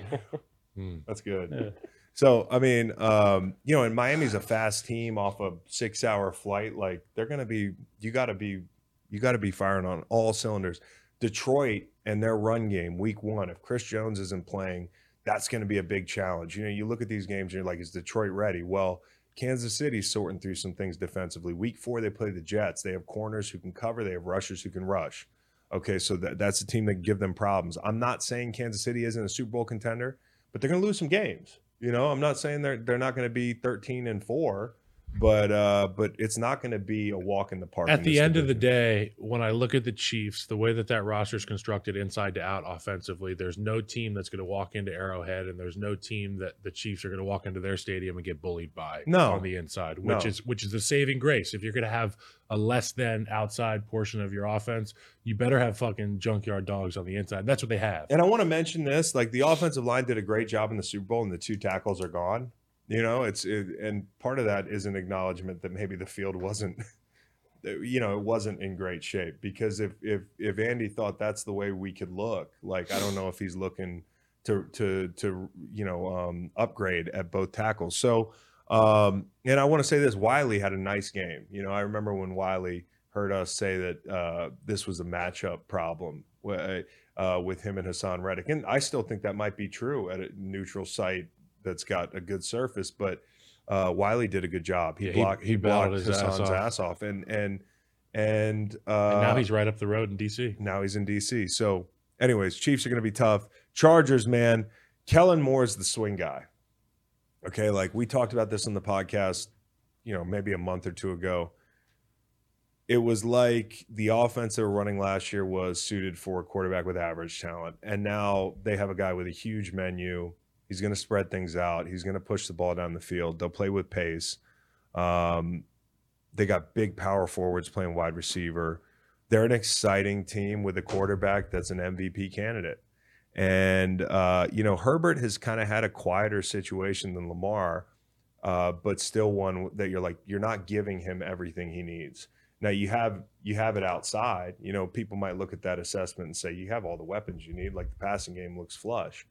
But if your scheme sucks, um, you know, on a much smaller scale than Lamar, you haven't been doing him, uh, you know, a service. And so, you know, getting Kellen Moore in here is a big deal. Uh, now you have an aggressive play caller. Slater's back. Uh, Salyer, who was really good at left tackle relative to expectations, is going to kick inside. Linsley, Zion Johnson, the stud second year guy from Boston College, and then Trey Pipkins. This has been their the, this has been the ward on their offense for a couple years. Um, you know, it was like Storm Norton, Oh, Storm. and then you know it's now it's Trey Pipkins, and I've been screaming at the TV for three years. Maybe it's- you know, maybe like the Eagles don't pay attention to linebacker much. You know, maybe they're like Justin is a big athlete with good vision. He can make us right, and the right tackle position is not something we're going to pay attention to, but. They could be buyers at some point on a tackle. I mean, I don't know how, how good or bad that situation is going to go. Defensively, it's Mm. J.C. Jackson. J.C. Jackson, one of the best man corners in the league, and you know, a guy that people were like, "Why would Bill let this guy walk?"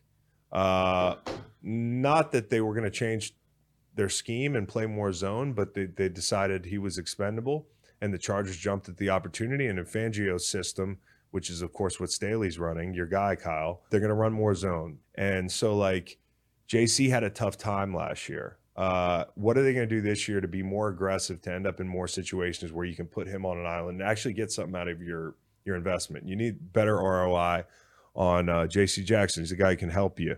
Uh, Eric Kendrick still has some juice, I think. Kenneth Murray's a guy they want more out of, uh, and and I think up front we have entered the stage in Khalil Mack's career where this is his last best chance.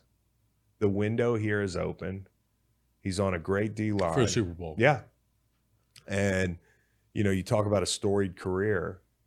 These opportunities don't come up a lot. You know, whenever he's up next, he could go try to chase a ring somewhere, but this is you're you're right here and you're making a lot of money.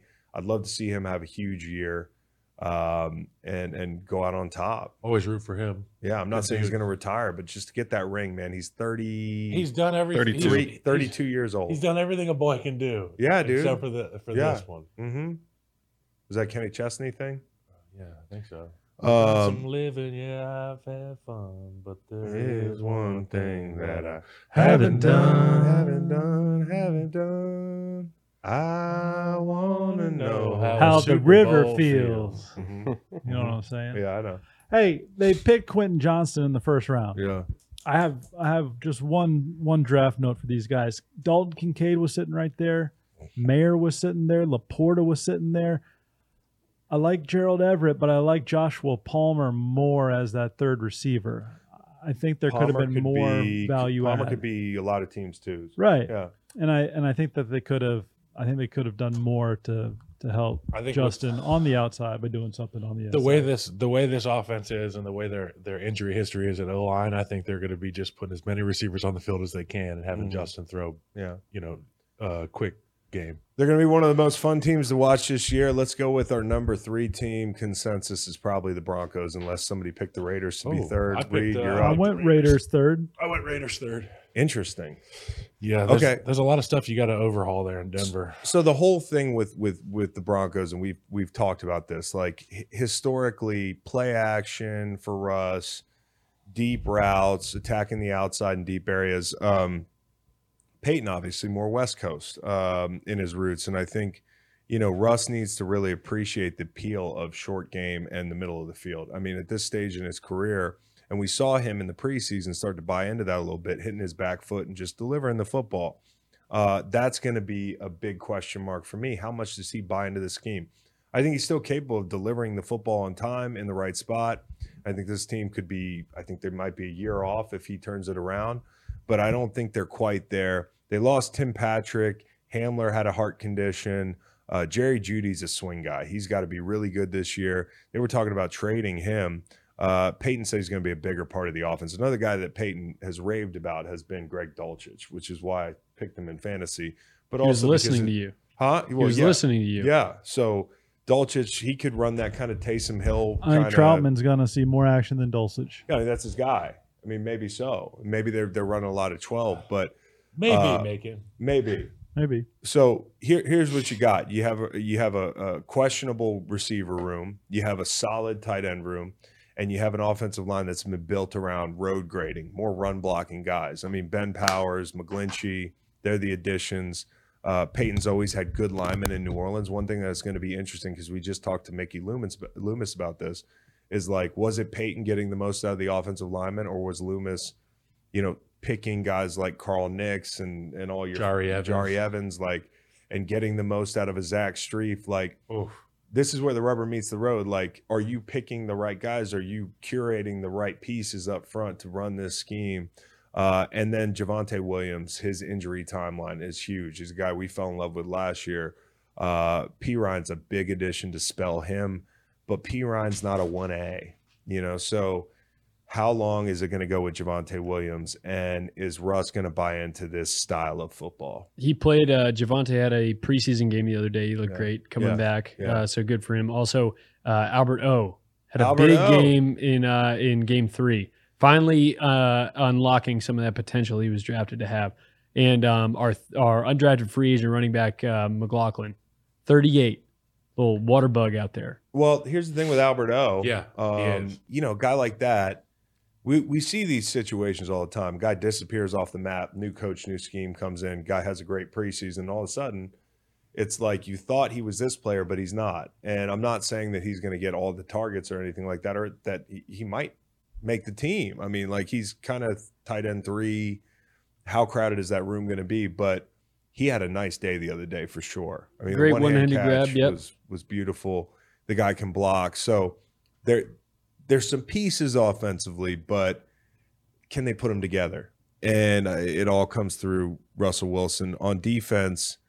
You know, Vance Joseph's going to run a totally different scheme uh, than Evero. I mean, cover three, uh, but man up with the with the corners they have. I mean, like you should man up some. I, I you know, like you, PS2 is as good as anybody. Their zone's going to be more like Tampa two uh, than cover six, which again is a Fangio thing. Um, but PS2 is great.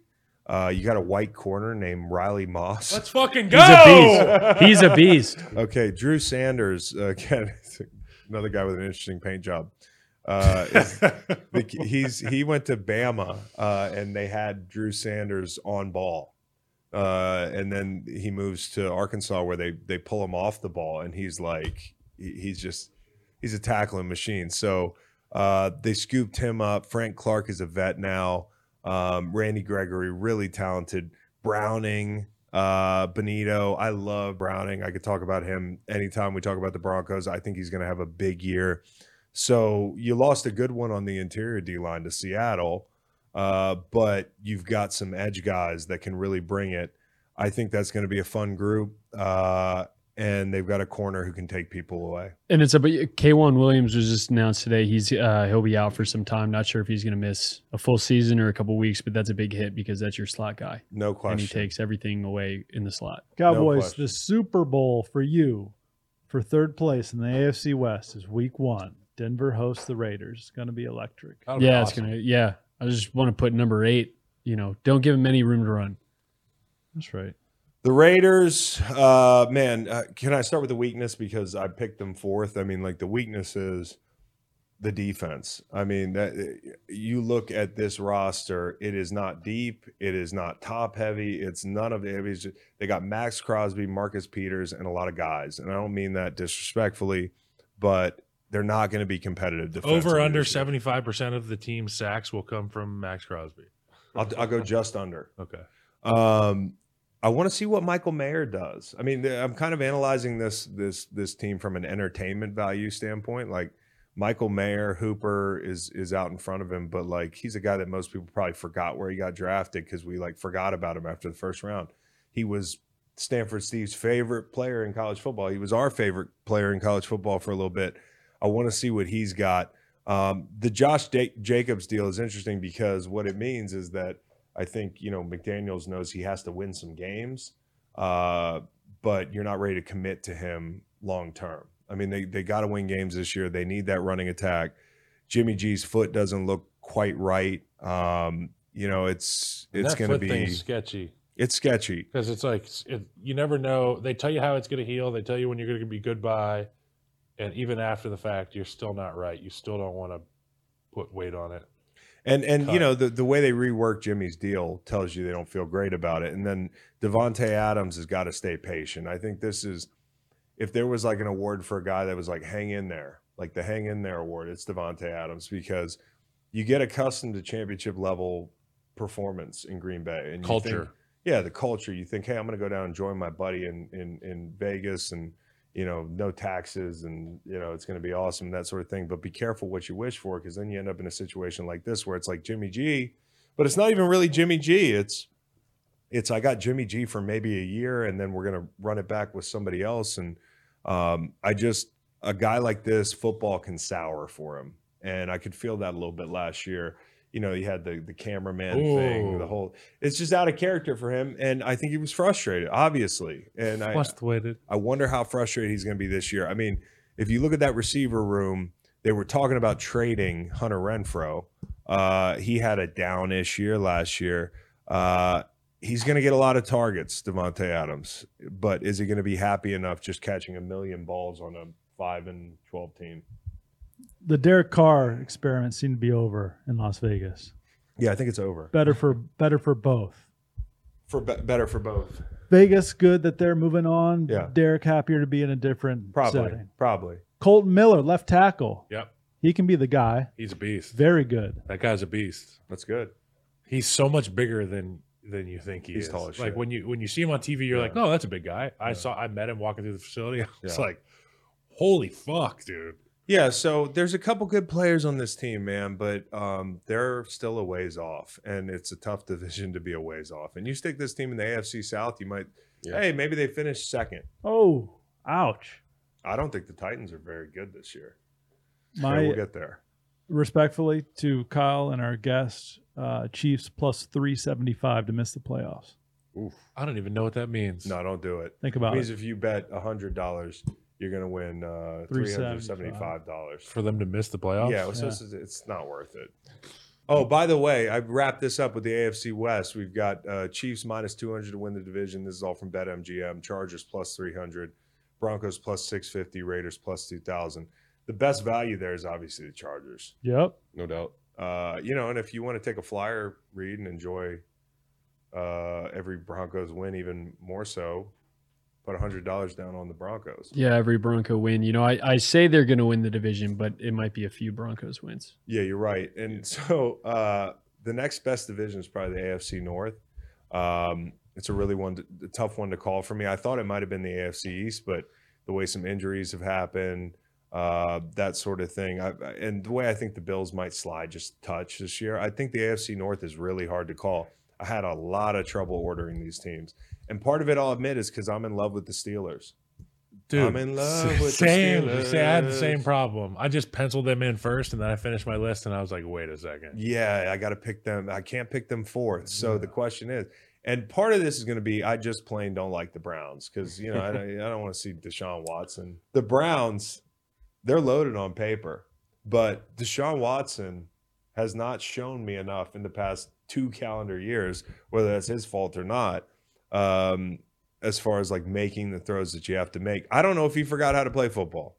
Okay, we'll get to the Browns. How long does it take to remember though? Like, because this is a re- I've never played quarterback, right? Like, I'd imagine it's, it's harder like than. there's touch and there's Oh, I short. I could there's- short set this 300 pounder. You Right. can short set a 300 pounder right now. dude. Yeah, just get in front of him. but you know, Quarterback's like hard. the My- rust. My swing guy for the Browns is Deshaun Watson. I got the Browns winning this division. Okay. Top five in the trenches, offensive line and defensive line. The the roster is star studded. 26th easiest schedule in the NFL. Love the Browns. Can Love we pick? Can, Browns. let's let's pick real quick. I'm gonna- Browns, Bengals, Steelers, Ravens. okay, I'm going Ravens, Bengals, Steelers, Browns. Wow. Yeah. I'm going Bengals, Steelers, Ravens, Browns.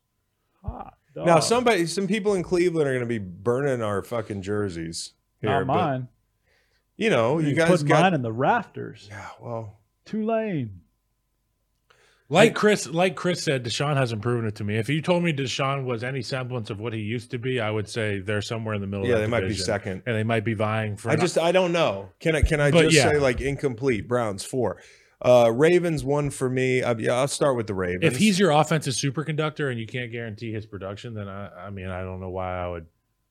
I'm taking the upside on Todd Monken. I'm taking the upside on the Ravens. I think Lamar, if you believe he is who he was a couple years ago, if he's going to be healthy and locked in, which I think he should be, he got a new deal. He's excited. Uh, Todd Monken's probably a far cry from Greg Roman. He's going to bring that spread stuff from college, and you know that's that's that's a lot. That's a lot more conducive to the passing game working for them. I mean, 84% of the snaps at Georgia from the gun zone read, RPO, uh, especially inside zone read, and then you'll you'll mix in some some gap scheme type stuff like power, toss, sweep, tons of play action, screens, rollouts. This sounds like an offense that Lamar can win in, and the high low passing Yes, concepts, Zay the high the the high low stuff against zone, and the switch release against man, like they're going to be dangerous if they stay healthy. And that's the biggest thing with this team. You know, a couple years ago, they they had that injury report that was like six feet long, and we put out like a when we dabbled in merch, we put out like a we put out a uh, uh, a Ravens World Tour because it looked like a band schedule. Yeah, I mean, there were that many injury uh, injuries on the shirt, but that's what they have to avoid. I mean, durability at offensive skill is a question. Okay, like Odell's your number one. You're proven number one. He's he, he could make 18 mil this year. He hasn't been healthy. Bateman played in 12 games and six games respectively the last two years. Nelson Agholor, Duvernay, um, you know, Zay Flowers, unproven young guy. He's the swing guy for me, uh, and he could Me get a ton of targets, right? Because Odell what are the chances he plays 17 games? I mean, like this kid's going to get some work. So the offensive line's solid. it's funny that was the first time we said that name because five years ago, that's like the only name we'd be talking about. Yeah, no. Yeah. which is just crazy. Yeah. So I how mean, quick this shit happens. yeah, I mean, yeah, like uh he's still making money like like it's 5 years ago, but the upside is a guy like that can give you a half of that Super Bowl. I mean, like that half of the Super Bowl. You're absolutely right. I mean that that's that's why they have a ring. And the running backs the same thing. J.K. Dobbins played 23 games in three years. Gus Edwards nine games in, in 2022. Justin Hill, Justice Hill had an ACL in 2021 and 49 carries last year. So like a lot of unproven, a lot of can they stay healthy, um, and offensively up front you got Morgan Moses, old Virginia vet now is probably the swing guy. Can he hold up Just what a beast hanging in there for how long has it been now? over a 11, decade? 11 over a years? decade, yeah. You got to get after some of these quarterbacks You're going to win a division. yeah.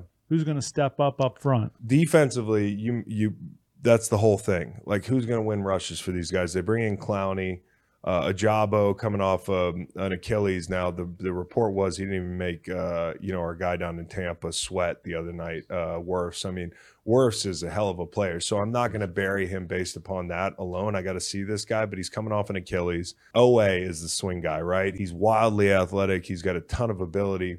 Can he be the guy to step up? And Mike Macdonald has done a really good job defensively of, of turning that temperature down a little bit with the blitzes. He's more flexible.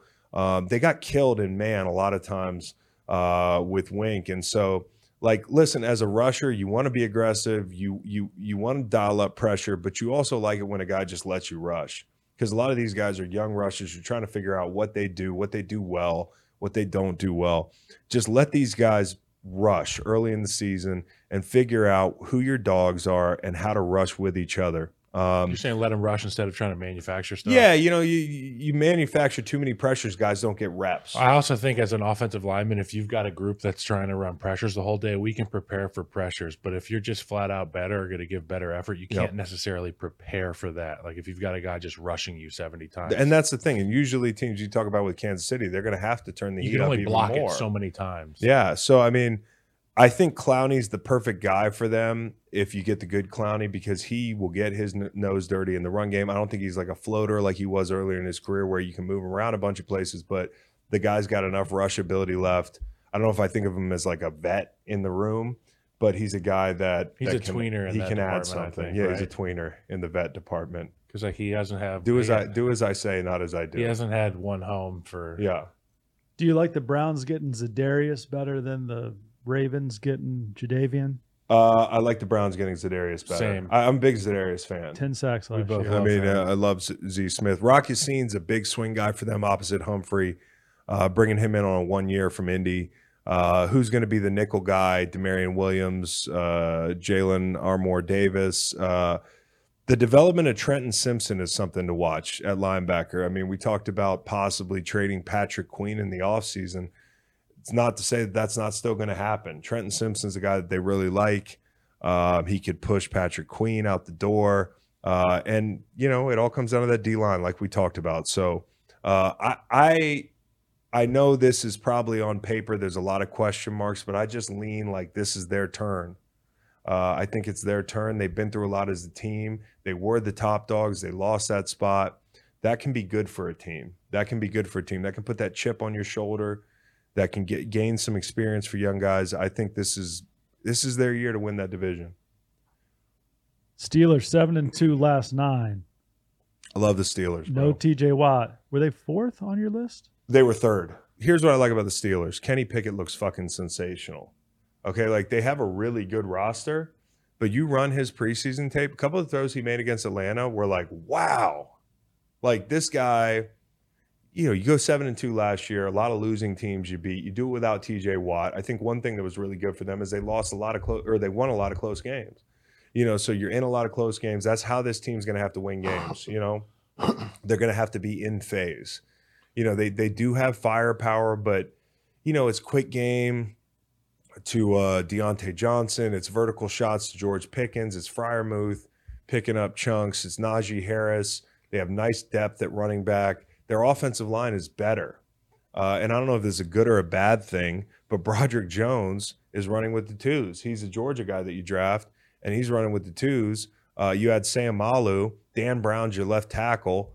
He's probably a swing guy. He's going to be going against AFC North rushers early in in in his uh, season with the with the Steelers. So, you know, how can you hold up at left tackle? Is it going to be eventually the rookie?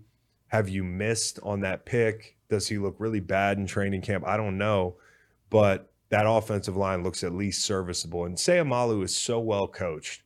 I mean, you get a guy that played in Philly for multiple years for for for an offensive line coach like that in Stoutland. He does everything right, all the little things. So you add him to that group, he's going to be able to coach on the field. Other guys are going to pick up on what he's doing. Other guys well. are picking up on the little It's like when things. Thuney came to Kansas City. and here's a guy I'm I'm like so excited about. Okay, Darnell Washington, because we got through the whole offense and we haven't talked about this guy. He's a mutant, and he got a lot of like Marcedes Lewis type comps. I I, I lazily was like, yeah, he's just going to be your big road grader. It's great. You can get in 12. You got a Freiermuth. You got a you got a Darnell Washington, but watch him make some of these catches he's made in the corner of the end zone in, Avatar. in, in preseason. The guy is wildly talented, and they need to get him involved in the passing game. I think in the red zone, it's going to be gross. I, I like. I, I'm so excited about this team, and part of it is because they haven't been that good, and I think they can sneak up on people. I'm not saying they're going to make a run at the division. I think they probably are on the edge of a wild card berth, which is going to be really hard in the AFC. But they're going to take steps forward, especially offensively. And Defense, you got TJ Watt back, dude. You played almost the whole year without him last last uh, last year. He had a rush against Atlanta. He looks just fine. So aggressive defense, lots of man. Patrick Peterson and Porter outside. Like, how are they going to play the nickel spot? That's a big question for me. There was talk about Patrick Peterson being more of like a Charles Woodson type thing uh, late in his career when he made the switch in Green Bay. They used him in a lot of different areas of the field. Like same thing with Patrick Peterson. We had him on the show. He said he loves doing that. He loves moving around. So I'm really excited to see him paired with Minkah, Kazee, Porter, uh, Sullivan, and Riley mixed into the conversation. He's not going to see anything that surprises him from a coverage standpoint. And if you know, it's like if I'm at right guard and I see a, a pressure coming over the left tackle, I can see what's happening. I can't do anything about it. exactly. You know what I'm saying? He'll be able to have the freedom to Yeah. move on things that he sees. Exactly. And then you've got you've got uh up front, I really like this kid Benton. This kid's a one gap penetrating guy. Uh the Wisconsin kid. We really like him. I think he could have a really nice year. Uh so the Steelers, good solid football team. Chris Boswell, swing guy. Listen up 90%, five out of his seven years in the league. Last year, 71%. Pick it up, man. 71%. Three kickers were drafted, including the kid from Auburn, Anders Carlson, huh? Real good kicker. Steelers didn't think they needed to make a move.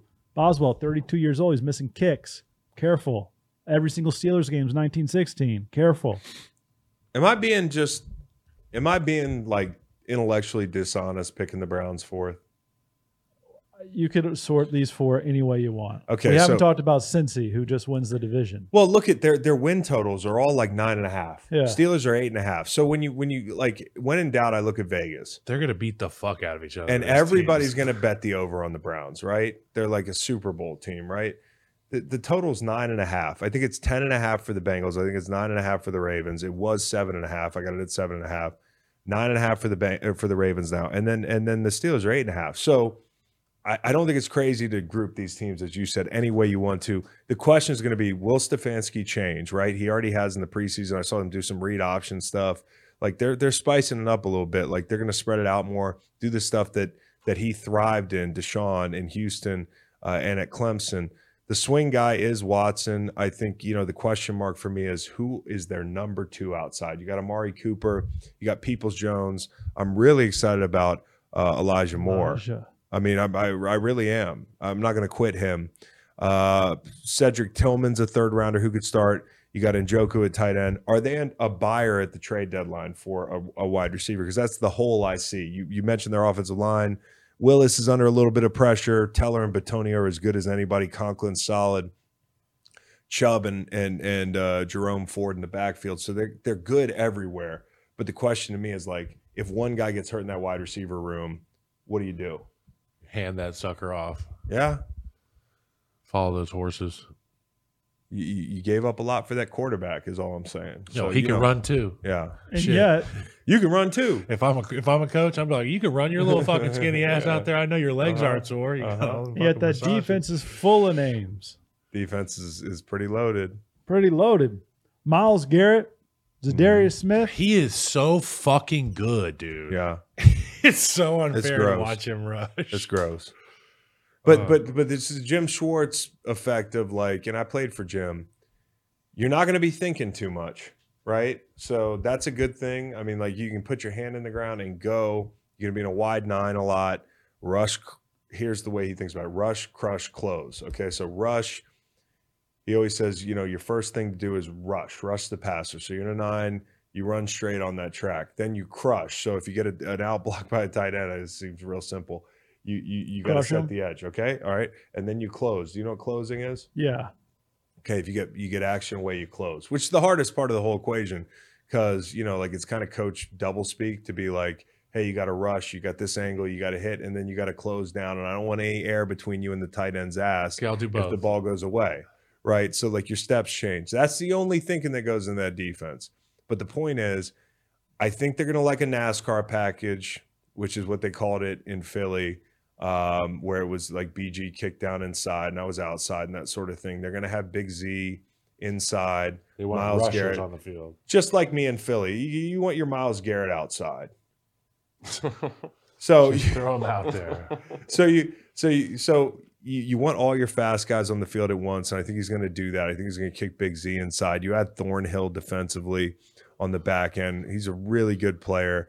Uh, you've got Rodney McLeod, who I had with me in Philly, Virginia guy who knows Jim's defense inside and out. He can help kind of install that defense on the back end. Uh, and and and I think they're you know linebacker. JOK. Yeah.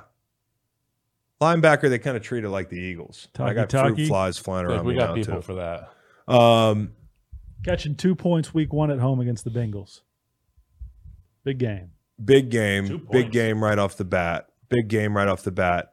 Uh, also, keep an eye on a, Okoronkwo. Yeah, They got a good in- interior. Dalvin Tomlinson, Shelby Harris, uh, Jordan Elliott probably needs to step up a little bit, but this is like I said, it's an it's not spectacular. If you take Deshaun Watson off this team, you're like, yeah, they got a really good roster, but the swing guy is mark. Deshaun Watson. If he's an MB, MVP caliber guy, this is a Super Bowl Even if he's just shy of MVP Deshaun Watson. But if he's average, this team's going to be average. yeah. I don't think they're that good. I think Yeah. they're good, but I don't think they're that good. No, but relative to his previous successes, if he plays anywhere under that bar, right around that bar, my God, no question. But look, look at the AFC. Okay, total roster construction. Take the quarterback out of it.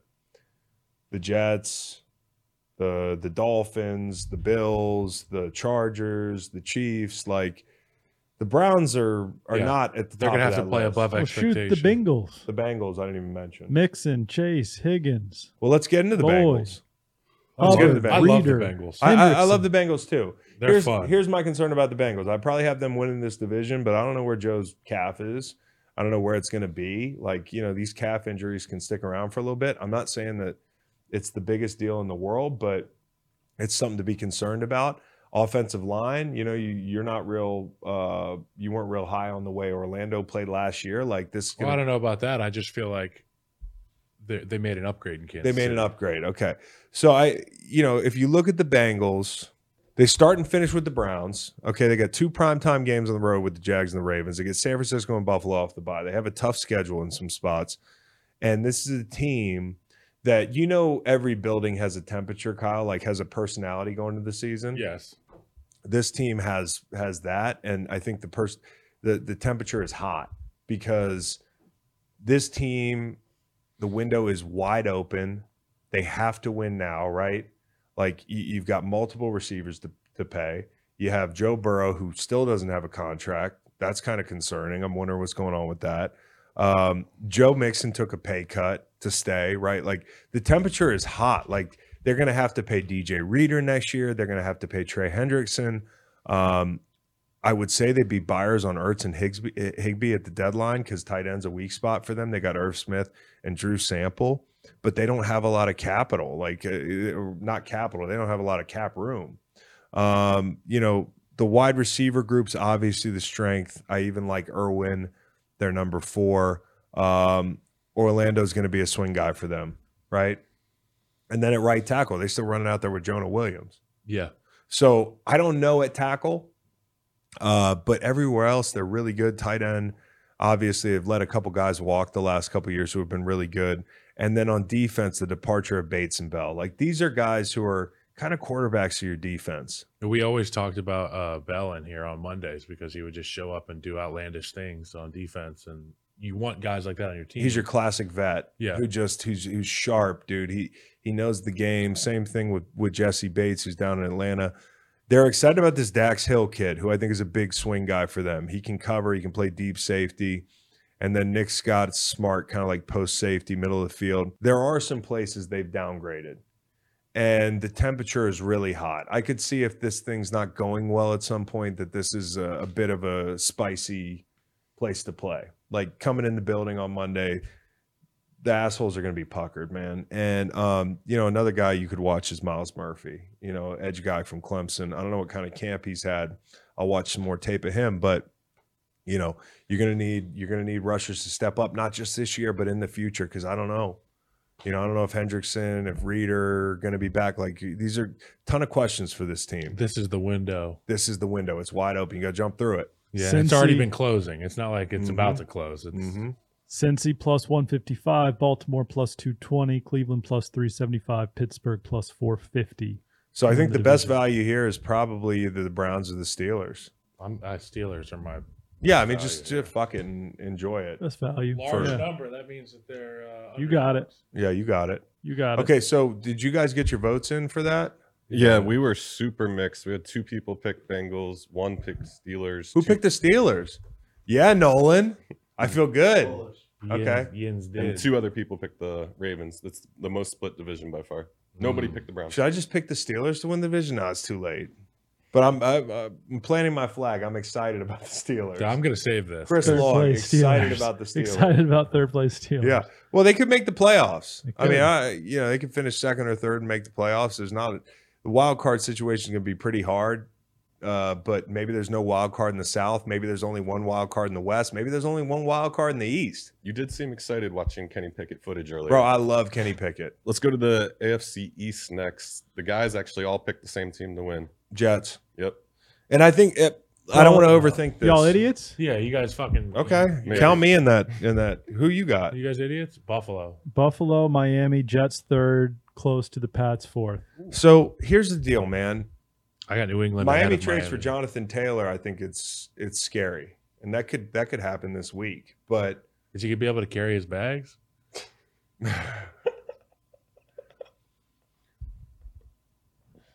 I'm trying to think of a His back back hurts. Yeah, you're right. He's got a bacchiotomy. Yeah, he's got a bacchiotomy. Um, That's no good. Miami has a, a corner they just brought in who's down. They have an offensive line that's in shambles, dude. That offensive line is a problem. it's just too hot. okay, and you know, like the Jets, they have Can't pro- they have problems. But this Becton kid, he's healthy. Uh, Duane Brown at least is serviceable. I think they probably make a trade for a tackle at some point. If I'm them, I go I go get David Bakhtiari. We talked about how little that would cost them Mhm. if they plugged in a new tackle. Are they still third in the division? Because that defense is ridiculous. Uh, I think yeah. I think Okay. probably third. All right, let's dive right into it. I have the I have the Jets, the Bills, the Dolphins, and the Patriots. Okay. Uh, and I thought for a long, hard time about picking the Dolphins to win this division, but Yeah. the injuries really do concern me. I mean, Terron Armstead was was hurt already this preseason. Uh, Tua obviously is a guy who can get dinged. I mean, like we have we've talked about, you know, the possibility of like Tua gets a concussion Yeah. like they could be buyers on a quarterback. And I don't mean like, hey, Tua's trash, discard him. But what I mean is like They could be in a this situation guy's where they taking a step, but if he's hurt, you know, it doesn't matter. And um, it's not like it's an injury where you know he can heal up and get back out there. If he if he dings his head one or two more times, like this is going to be like sports media and fans in mass are going to be, be a lot get of this guy off the field. Be a lot So pressure. so you know, Kirk Cousins is the guy that we threw around. Is like, could you see Kirk in Miami? Like, we'll get to the NFC preview later in the week. The the Vikings are confounding. I don't know what they're doing if they're trying to win or not, but the the Dolphins uh, they concern me for those reasons. The the Bills I think could take a step back. I'll start with who I think is going to win the division. Who's better in the AFC than than the Jets? Since you guys have them like third in the division, what roster is better? Josh Allen. No, the, the roster though. Take the quarterback out of it. I don't. I don't know if there is anybody more primed for a run than. The Okay, you got two. You got two running backs, both really exciting in different ways. Dalvin Cook, who you know, who's older but could spell. Breece Hall, who's coming off an ACL. He's You've one of our got favorite players in the league. no question. You have, you have, you have Garrett Wilson, who's a bona fide one, and it looks if if you know, like we we were pulling up tape of Rodgers check in uh, when you get the man off coverage and just like tapping his helmet and getting the ball quick quick out on the perimeter to Garrett Wilson, and it looks it looks identical to him and Davante. It's like he's found his guy that you know they can trust run after the catch. He can throw 50-50 balls to him. He can throw that ball that's going to take the guy's ear off, and he's not looking at the at the last second. You know, Garrett and him have this relationship already where the back shoulder is there. You know, like they just have this this uh, nonverbal kind of relationship that seems to be building there. Uh, the the rest of the wide receiver room is not that great. It's Lazard, it's Hardman, it's it's um, it's Randall Cobb, of course Mm. and Corey Davis retired. Probably not Yeah. a Rodgers guy. He's like, fuck this, I don't have a shot. He's made more happen with less. And, you know, as a sidebar, Aaron Rodgers, who was really unhappy in Green Bay, goes to to New York. The biggest difference is the defense. I don't think the offense is that much better. If you look at the weapons he has outside in the offensive line, like I don't know that this is a totally new look for him, but I do think it's a fresh start. And I think for him, a fresh start was needed. I think the vibes of this team are great. Um, He's been in the same meeting room his, his entire career, and now he's in a new building, new team, New Jersey. they can run 12. They can run a lot of 12 got it. personnel. Uh, New Jersey, yep. They, they, Conklin, Uzomah, um, Bad, bad. Respectfully. yeah. You think they're bad? Yeah. Really? Yeah. Like they better at? Are they worse at? Are you a better real estate agent than they are tight ends? Oh, yes. Really? Yeah, yeah, yeah. Okay. For sure. Hey, well, and and Rodgers coming from Aaron Jones and AJ Conklin's Dillon. bad. Yeah, Okay. Conklin's bad. Better than Tonyan. I, I, ju- I don't know. Zero regular season reps for Rodgers and Wilson. Is is that fair? And you got you got Allen and Diggs in the same division. No question. Tua and Tyreek. Tua No and question. Waddle. No question. I just I think, think- it's going to have to come out fast if they don't improve that offensive The, line. I just I just don't see the Bills getting bullied around by anybody or, or beat by anybody other than the Kansas City Chiefs. Wait, didn't they get beat by the Jets or the last year? Just hold on a second. I just don't. I just don't feel like it's Okay. gonna happen. Okay. Well, I, they got I beat by the a- Jets I have a last gut- year, I have a gut feeling. that Okay. They just will get so up for this game. and that's fair. But we haven't games. we haven't even gotten to the defense, man. You know, like the biggest question on offense is this: Is Nathaniel? What, what's he doing? Yeah. What, what what's Nathaniel Hackett doing when he gets to work? Is he hanging out? He's just hanging out because like he's never been a play caller you know like well he was as a, a head coach but he wasn't the play caller in green bay so if you think this is just going to magically like unlock some magic that he had in green bay that's my biggest biggest question like so who's calling the plays Ask Madden. is aaron rodgers calling the plays ask rodgers you know um so anyways i think that's You'd let my- him, right? huh You'd let him. uh yeah but i'd like a real offensive coordinator because the thing is like At what point does a tenured Hall of Fame quarterback become a de facto offensive coordinator? with Aaron Rodgers' uh, uh, penchant for like just burning the house down, I kind of worry about so like him Peyton like being Manning like, and Aaron Rodgers completely different. So like Yeah, when, when 18 went to Denver and yeah, I'm trusting Peyton to drive the car, okay, you know, a little bit more than I am Aaron Rodgers. I'm not saying he's not a brilliant football mind or anything, but he seems to be a little bit more. Um, what would the word be? I, I don't know. I know what you're saying. Yeah. Um, you, you look at the defense, dude. The, the biggest question for me is can they stay hungry like they were when they were having 17 points a game scored on offense? Because I've been on teams like that, and the defense is playing like like their lives depend on it. Like we just we just used to, you know, you were conditioned to everything. Nothing rattled you. You played like you were down. Now they're going to be scoring 20 something points a game. That could be give some even 30s juice. in there. Could give them more juice, but you can also relax a little bit as a defense. They have to come out with that same attitude they had last year. when an offense like scores, guys, when we were down, when the chips were down, I want to be that same team. when an offense scores at will, particularly at home, the energy that the home crowd brings for a defense is so much different than when you're on a middle of the road offense. No question, and their offense is is is is good enough to score points. The front is good enough to take advantage of a home field advantage. That's that's the whole key. Lawson, Franklin Myers, Huff, McDonald, Jermaine Johnson, Quinnen Williams, Jefferson, Al Woods. Like they have the guys outside. They obviously have Sauce Gardner, DJ Reed. Uh, they get Whitehead and Amos deep. Um, you know, they have high paid, coveted guys at the second level of defense. They're they're they're just gonna roll bodies, dude. And you talk about Josh Allen and being worn out, chasing him around. They're not going to be because they because they have the is on guys to back end, platoon. and Amos will go swing a sword at Josh Allen. yeah, This won't matter as much if Broderick Jones doesn't pan out. But how about the Jets flipping with the Packers, 13 and 15, and then the Patriots letting the Steelers come up to 14 to take Broderick Jones. hmm And then the Jets at 15 went Will McDonald. They didn't get that offensive line help. They didn't get the offensive line help, but they can still get the offensive line help through the trade market. Well, I mean, like a Buffalo Bill could come and, and break Aaron Rodgers week one, Monday night. yeah, you know? Buffalo Bill could break Aaron Rodgers. It could. Break, it could break Have Aaron Rodgers. No, it'd be like Yellowstone out there. Mhm. I don't mean the TV show. I mean when all the tourists are like, "Let me stand close to the buffalo." Yeah.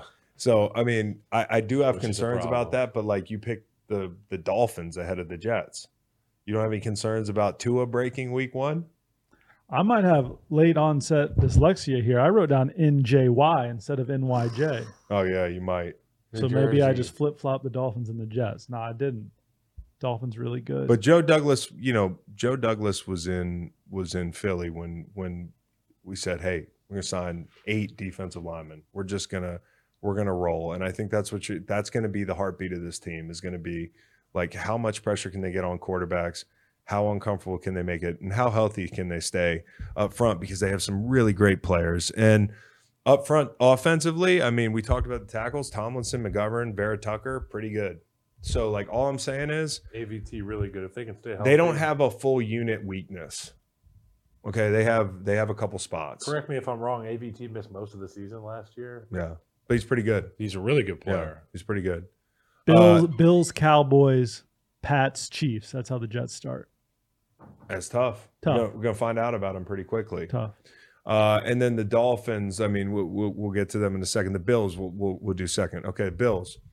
I'm just if you're the Bills. Okay, like you've been chasing the Chiefs, right? We've talked about them making additions to their roster spe- specifically to beat Patrick Mahomes. You know, trying to draft rushers, which they haven't had a lot of luck doing. Von Miller gets hurt, that sort of thing.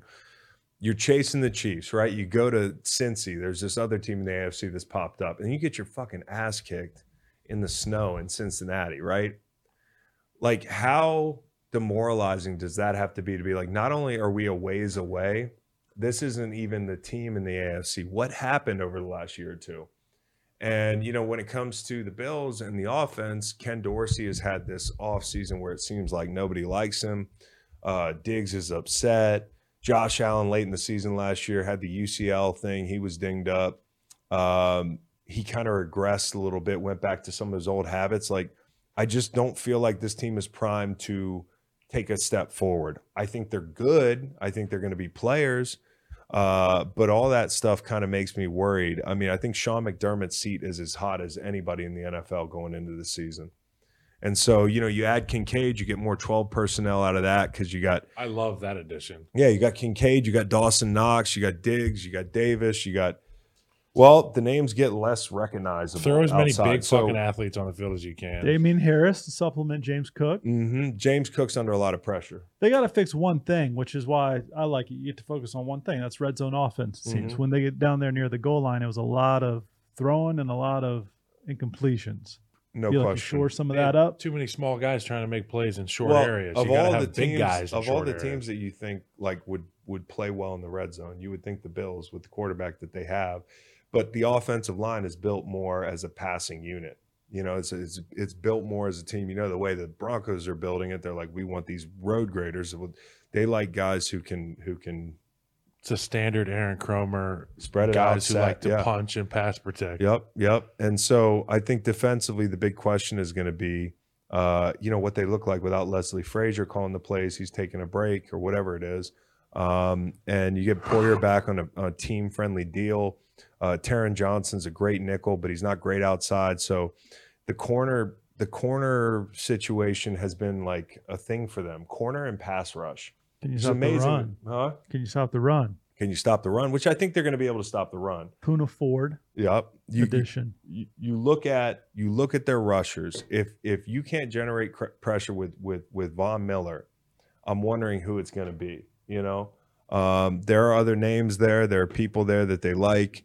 Rousseau. Rousseau, Rousseau's a, a pretty good rusher. Leonard Floyd's a swing guy for me. Like Leonard Floyd, I, I thought that was a steal He snagging him. still. Uh, and the DTs are deep, but no stars. You know, you got Ed Oliver. You talk about Poona Ford. You talk about some of these guys who who are good players in both phases, but they're not like stars where you know uh, you got to worry about them. You got to circle them. So that's my biggest concern. And then Tremaine Edmunds is gone.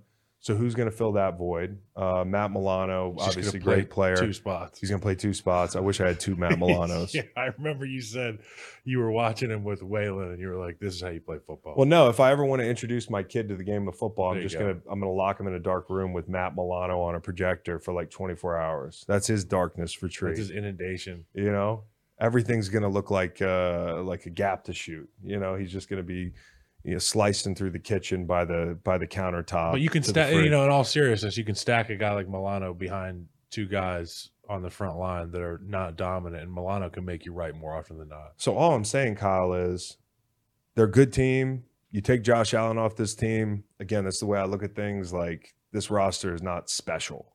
So I mean, the the the, the Bills are going to But be Josh in it. is. Josh is special, but he's got to he he can't. You know, Hopefully his arm's healthy. Hopefully he's in the right mindset. I'm sure he's healthy. I'm sure he's in the right mindset. But at some point, do you wonder if like not having Brian Daboll is like a delayed onset thing? You know, it's like, hey, your first year with Ken Dorsey, that first game, they threw the ball a million times, racked up a bunch of yards. I think it was against the Rams, and you're like, oh, they're gonna roll.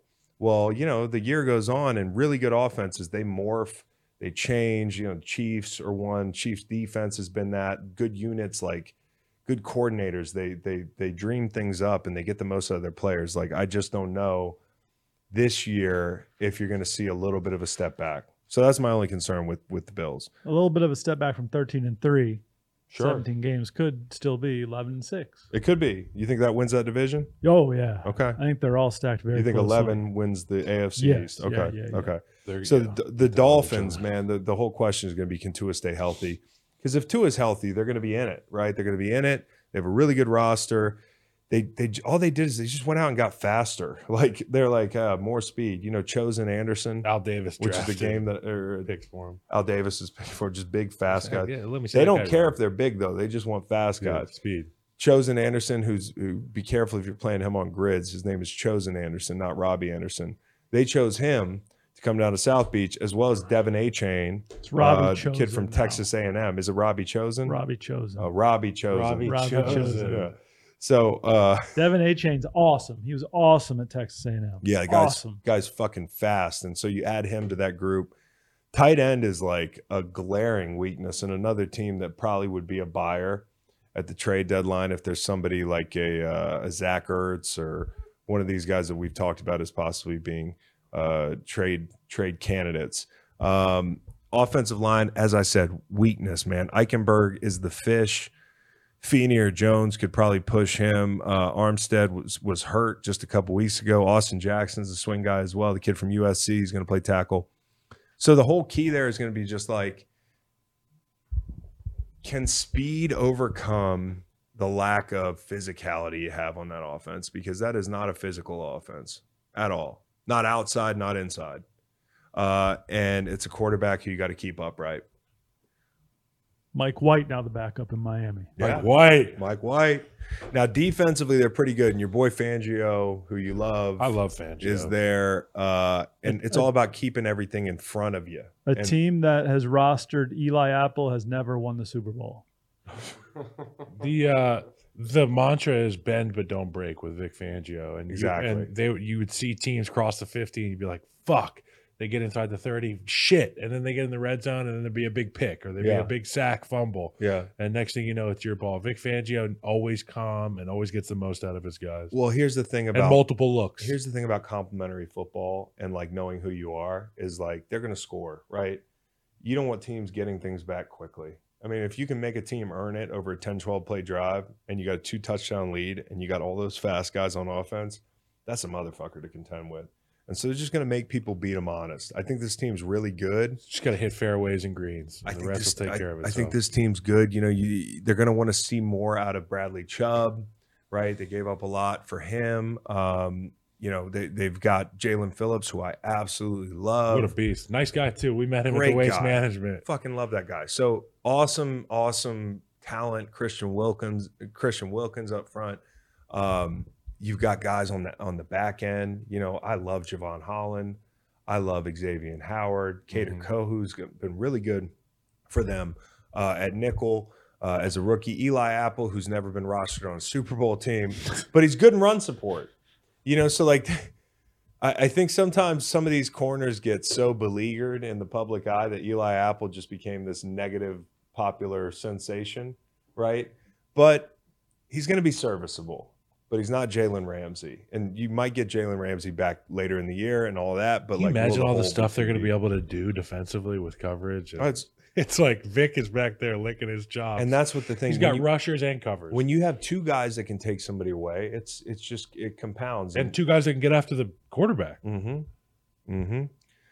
So we'll see when they get Jalen Ramsey back, but I think this team has a nice year and finishes second or third in the AFC East.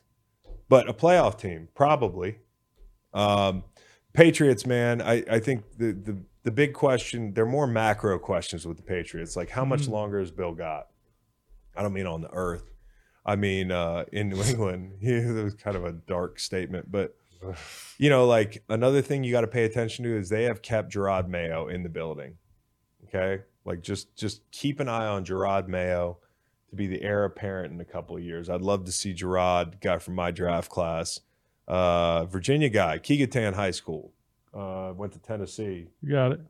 Fucking made a big big mistake. We'll see you this weekend. Um, but the Mayo watch is something to keep an eye on. Can Bill O'Brien save the day?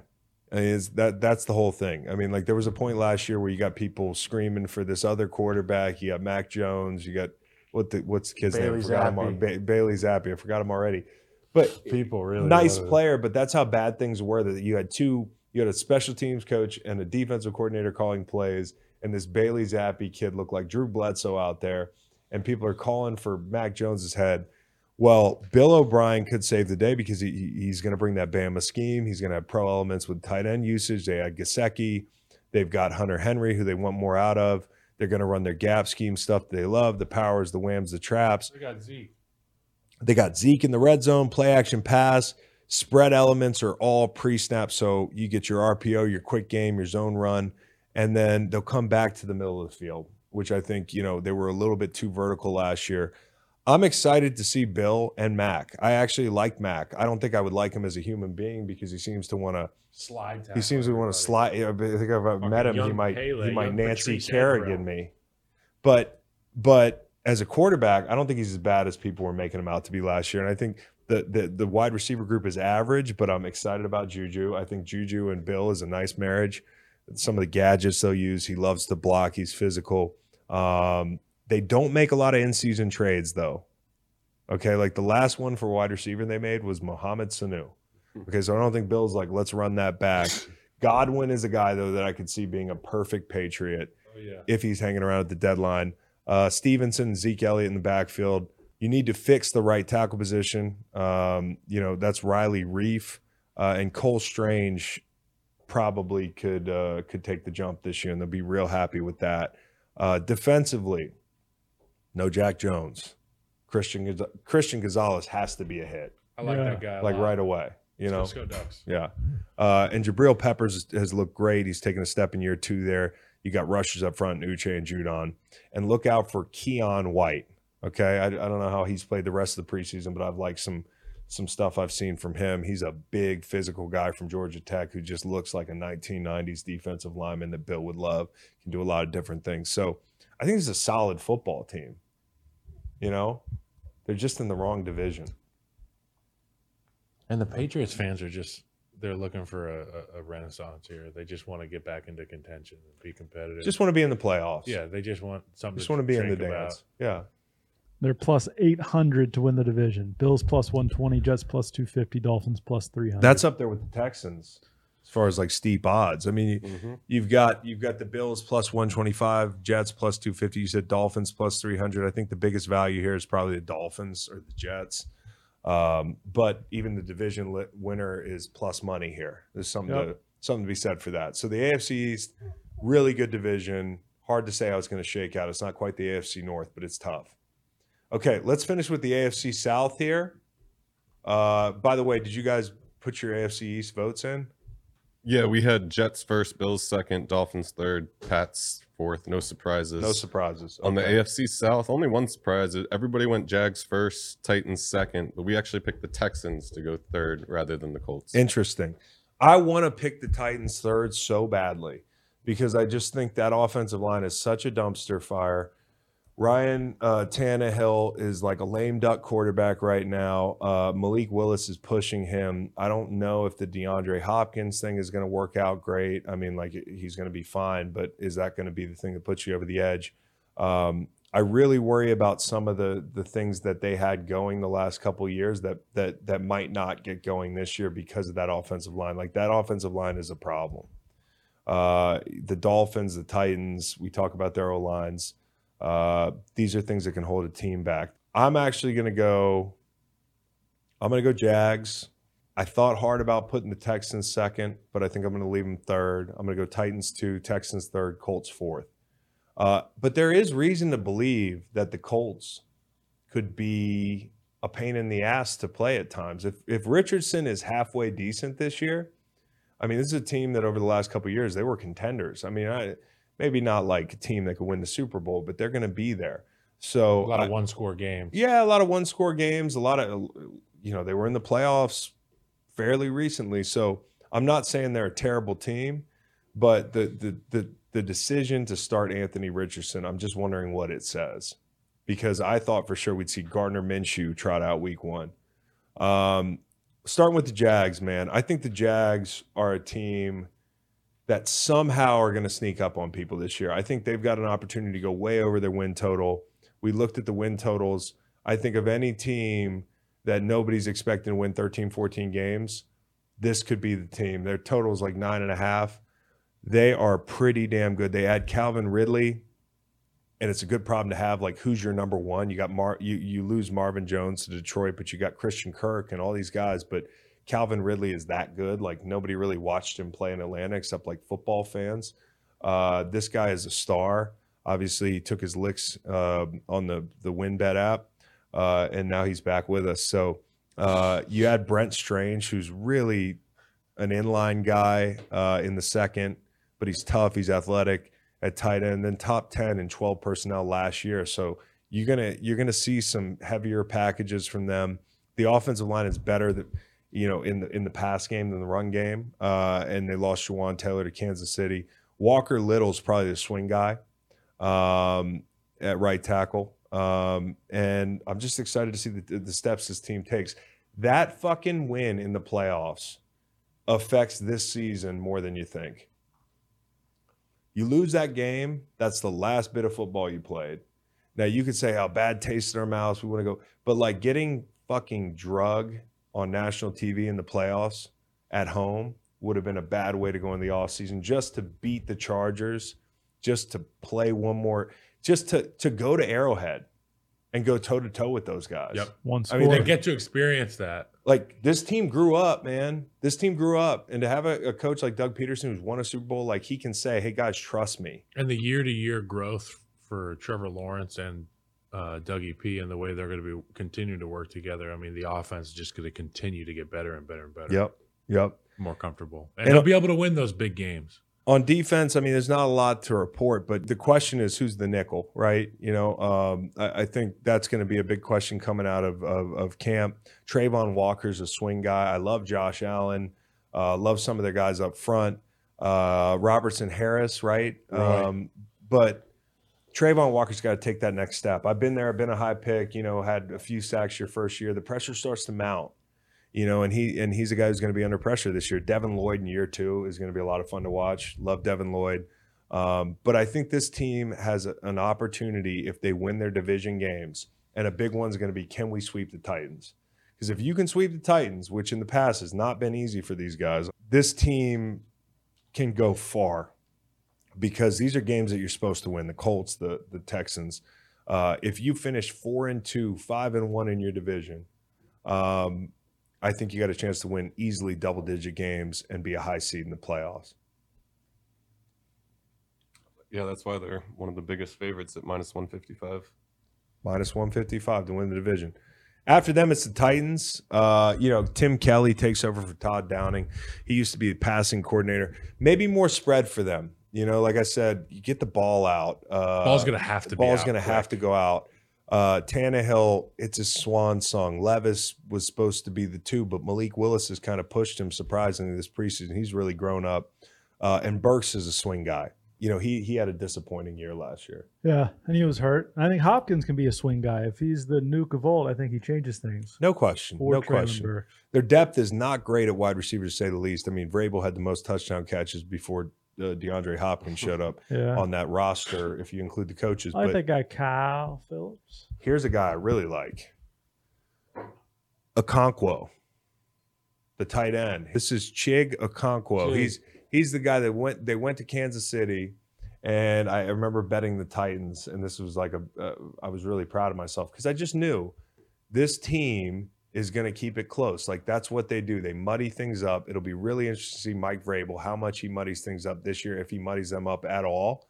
Um, and and what that's going to do to that offense. Let me run you through the offensive line. Dillard, he's on a three year deal. He barely played in Philly. Like they kind of he was a castaway, and they're paying him a bunch. Skoronski's the stud up front, and he hadn't even played it down. Aaron Brewer used to be a guard. Brunskill is a spot starter, and then Petit Frere, six game gambling suspension. So they got touched by the gambling stuff too.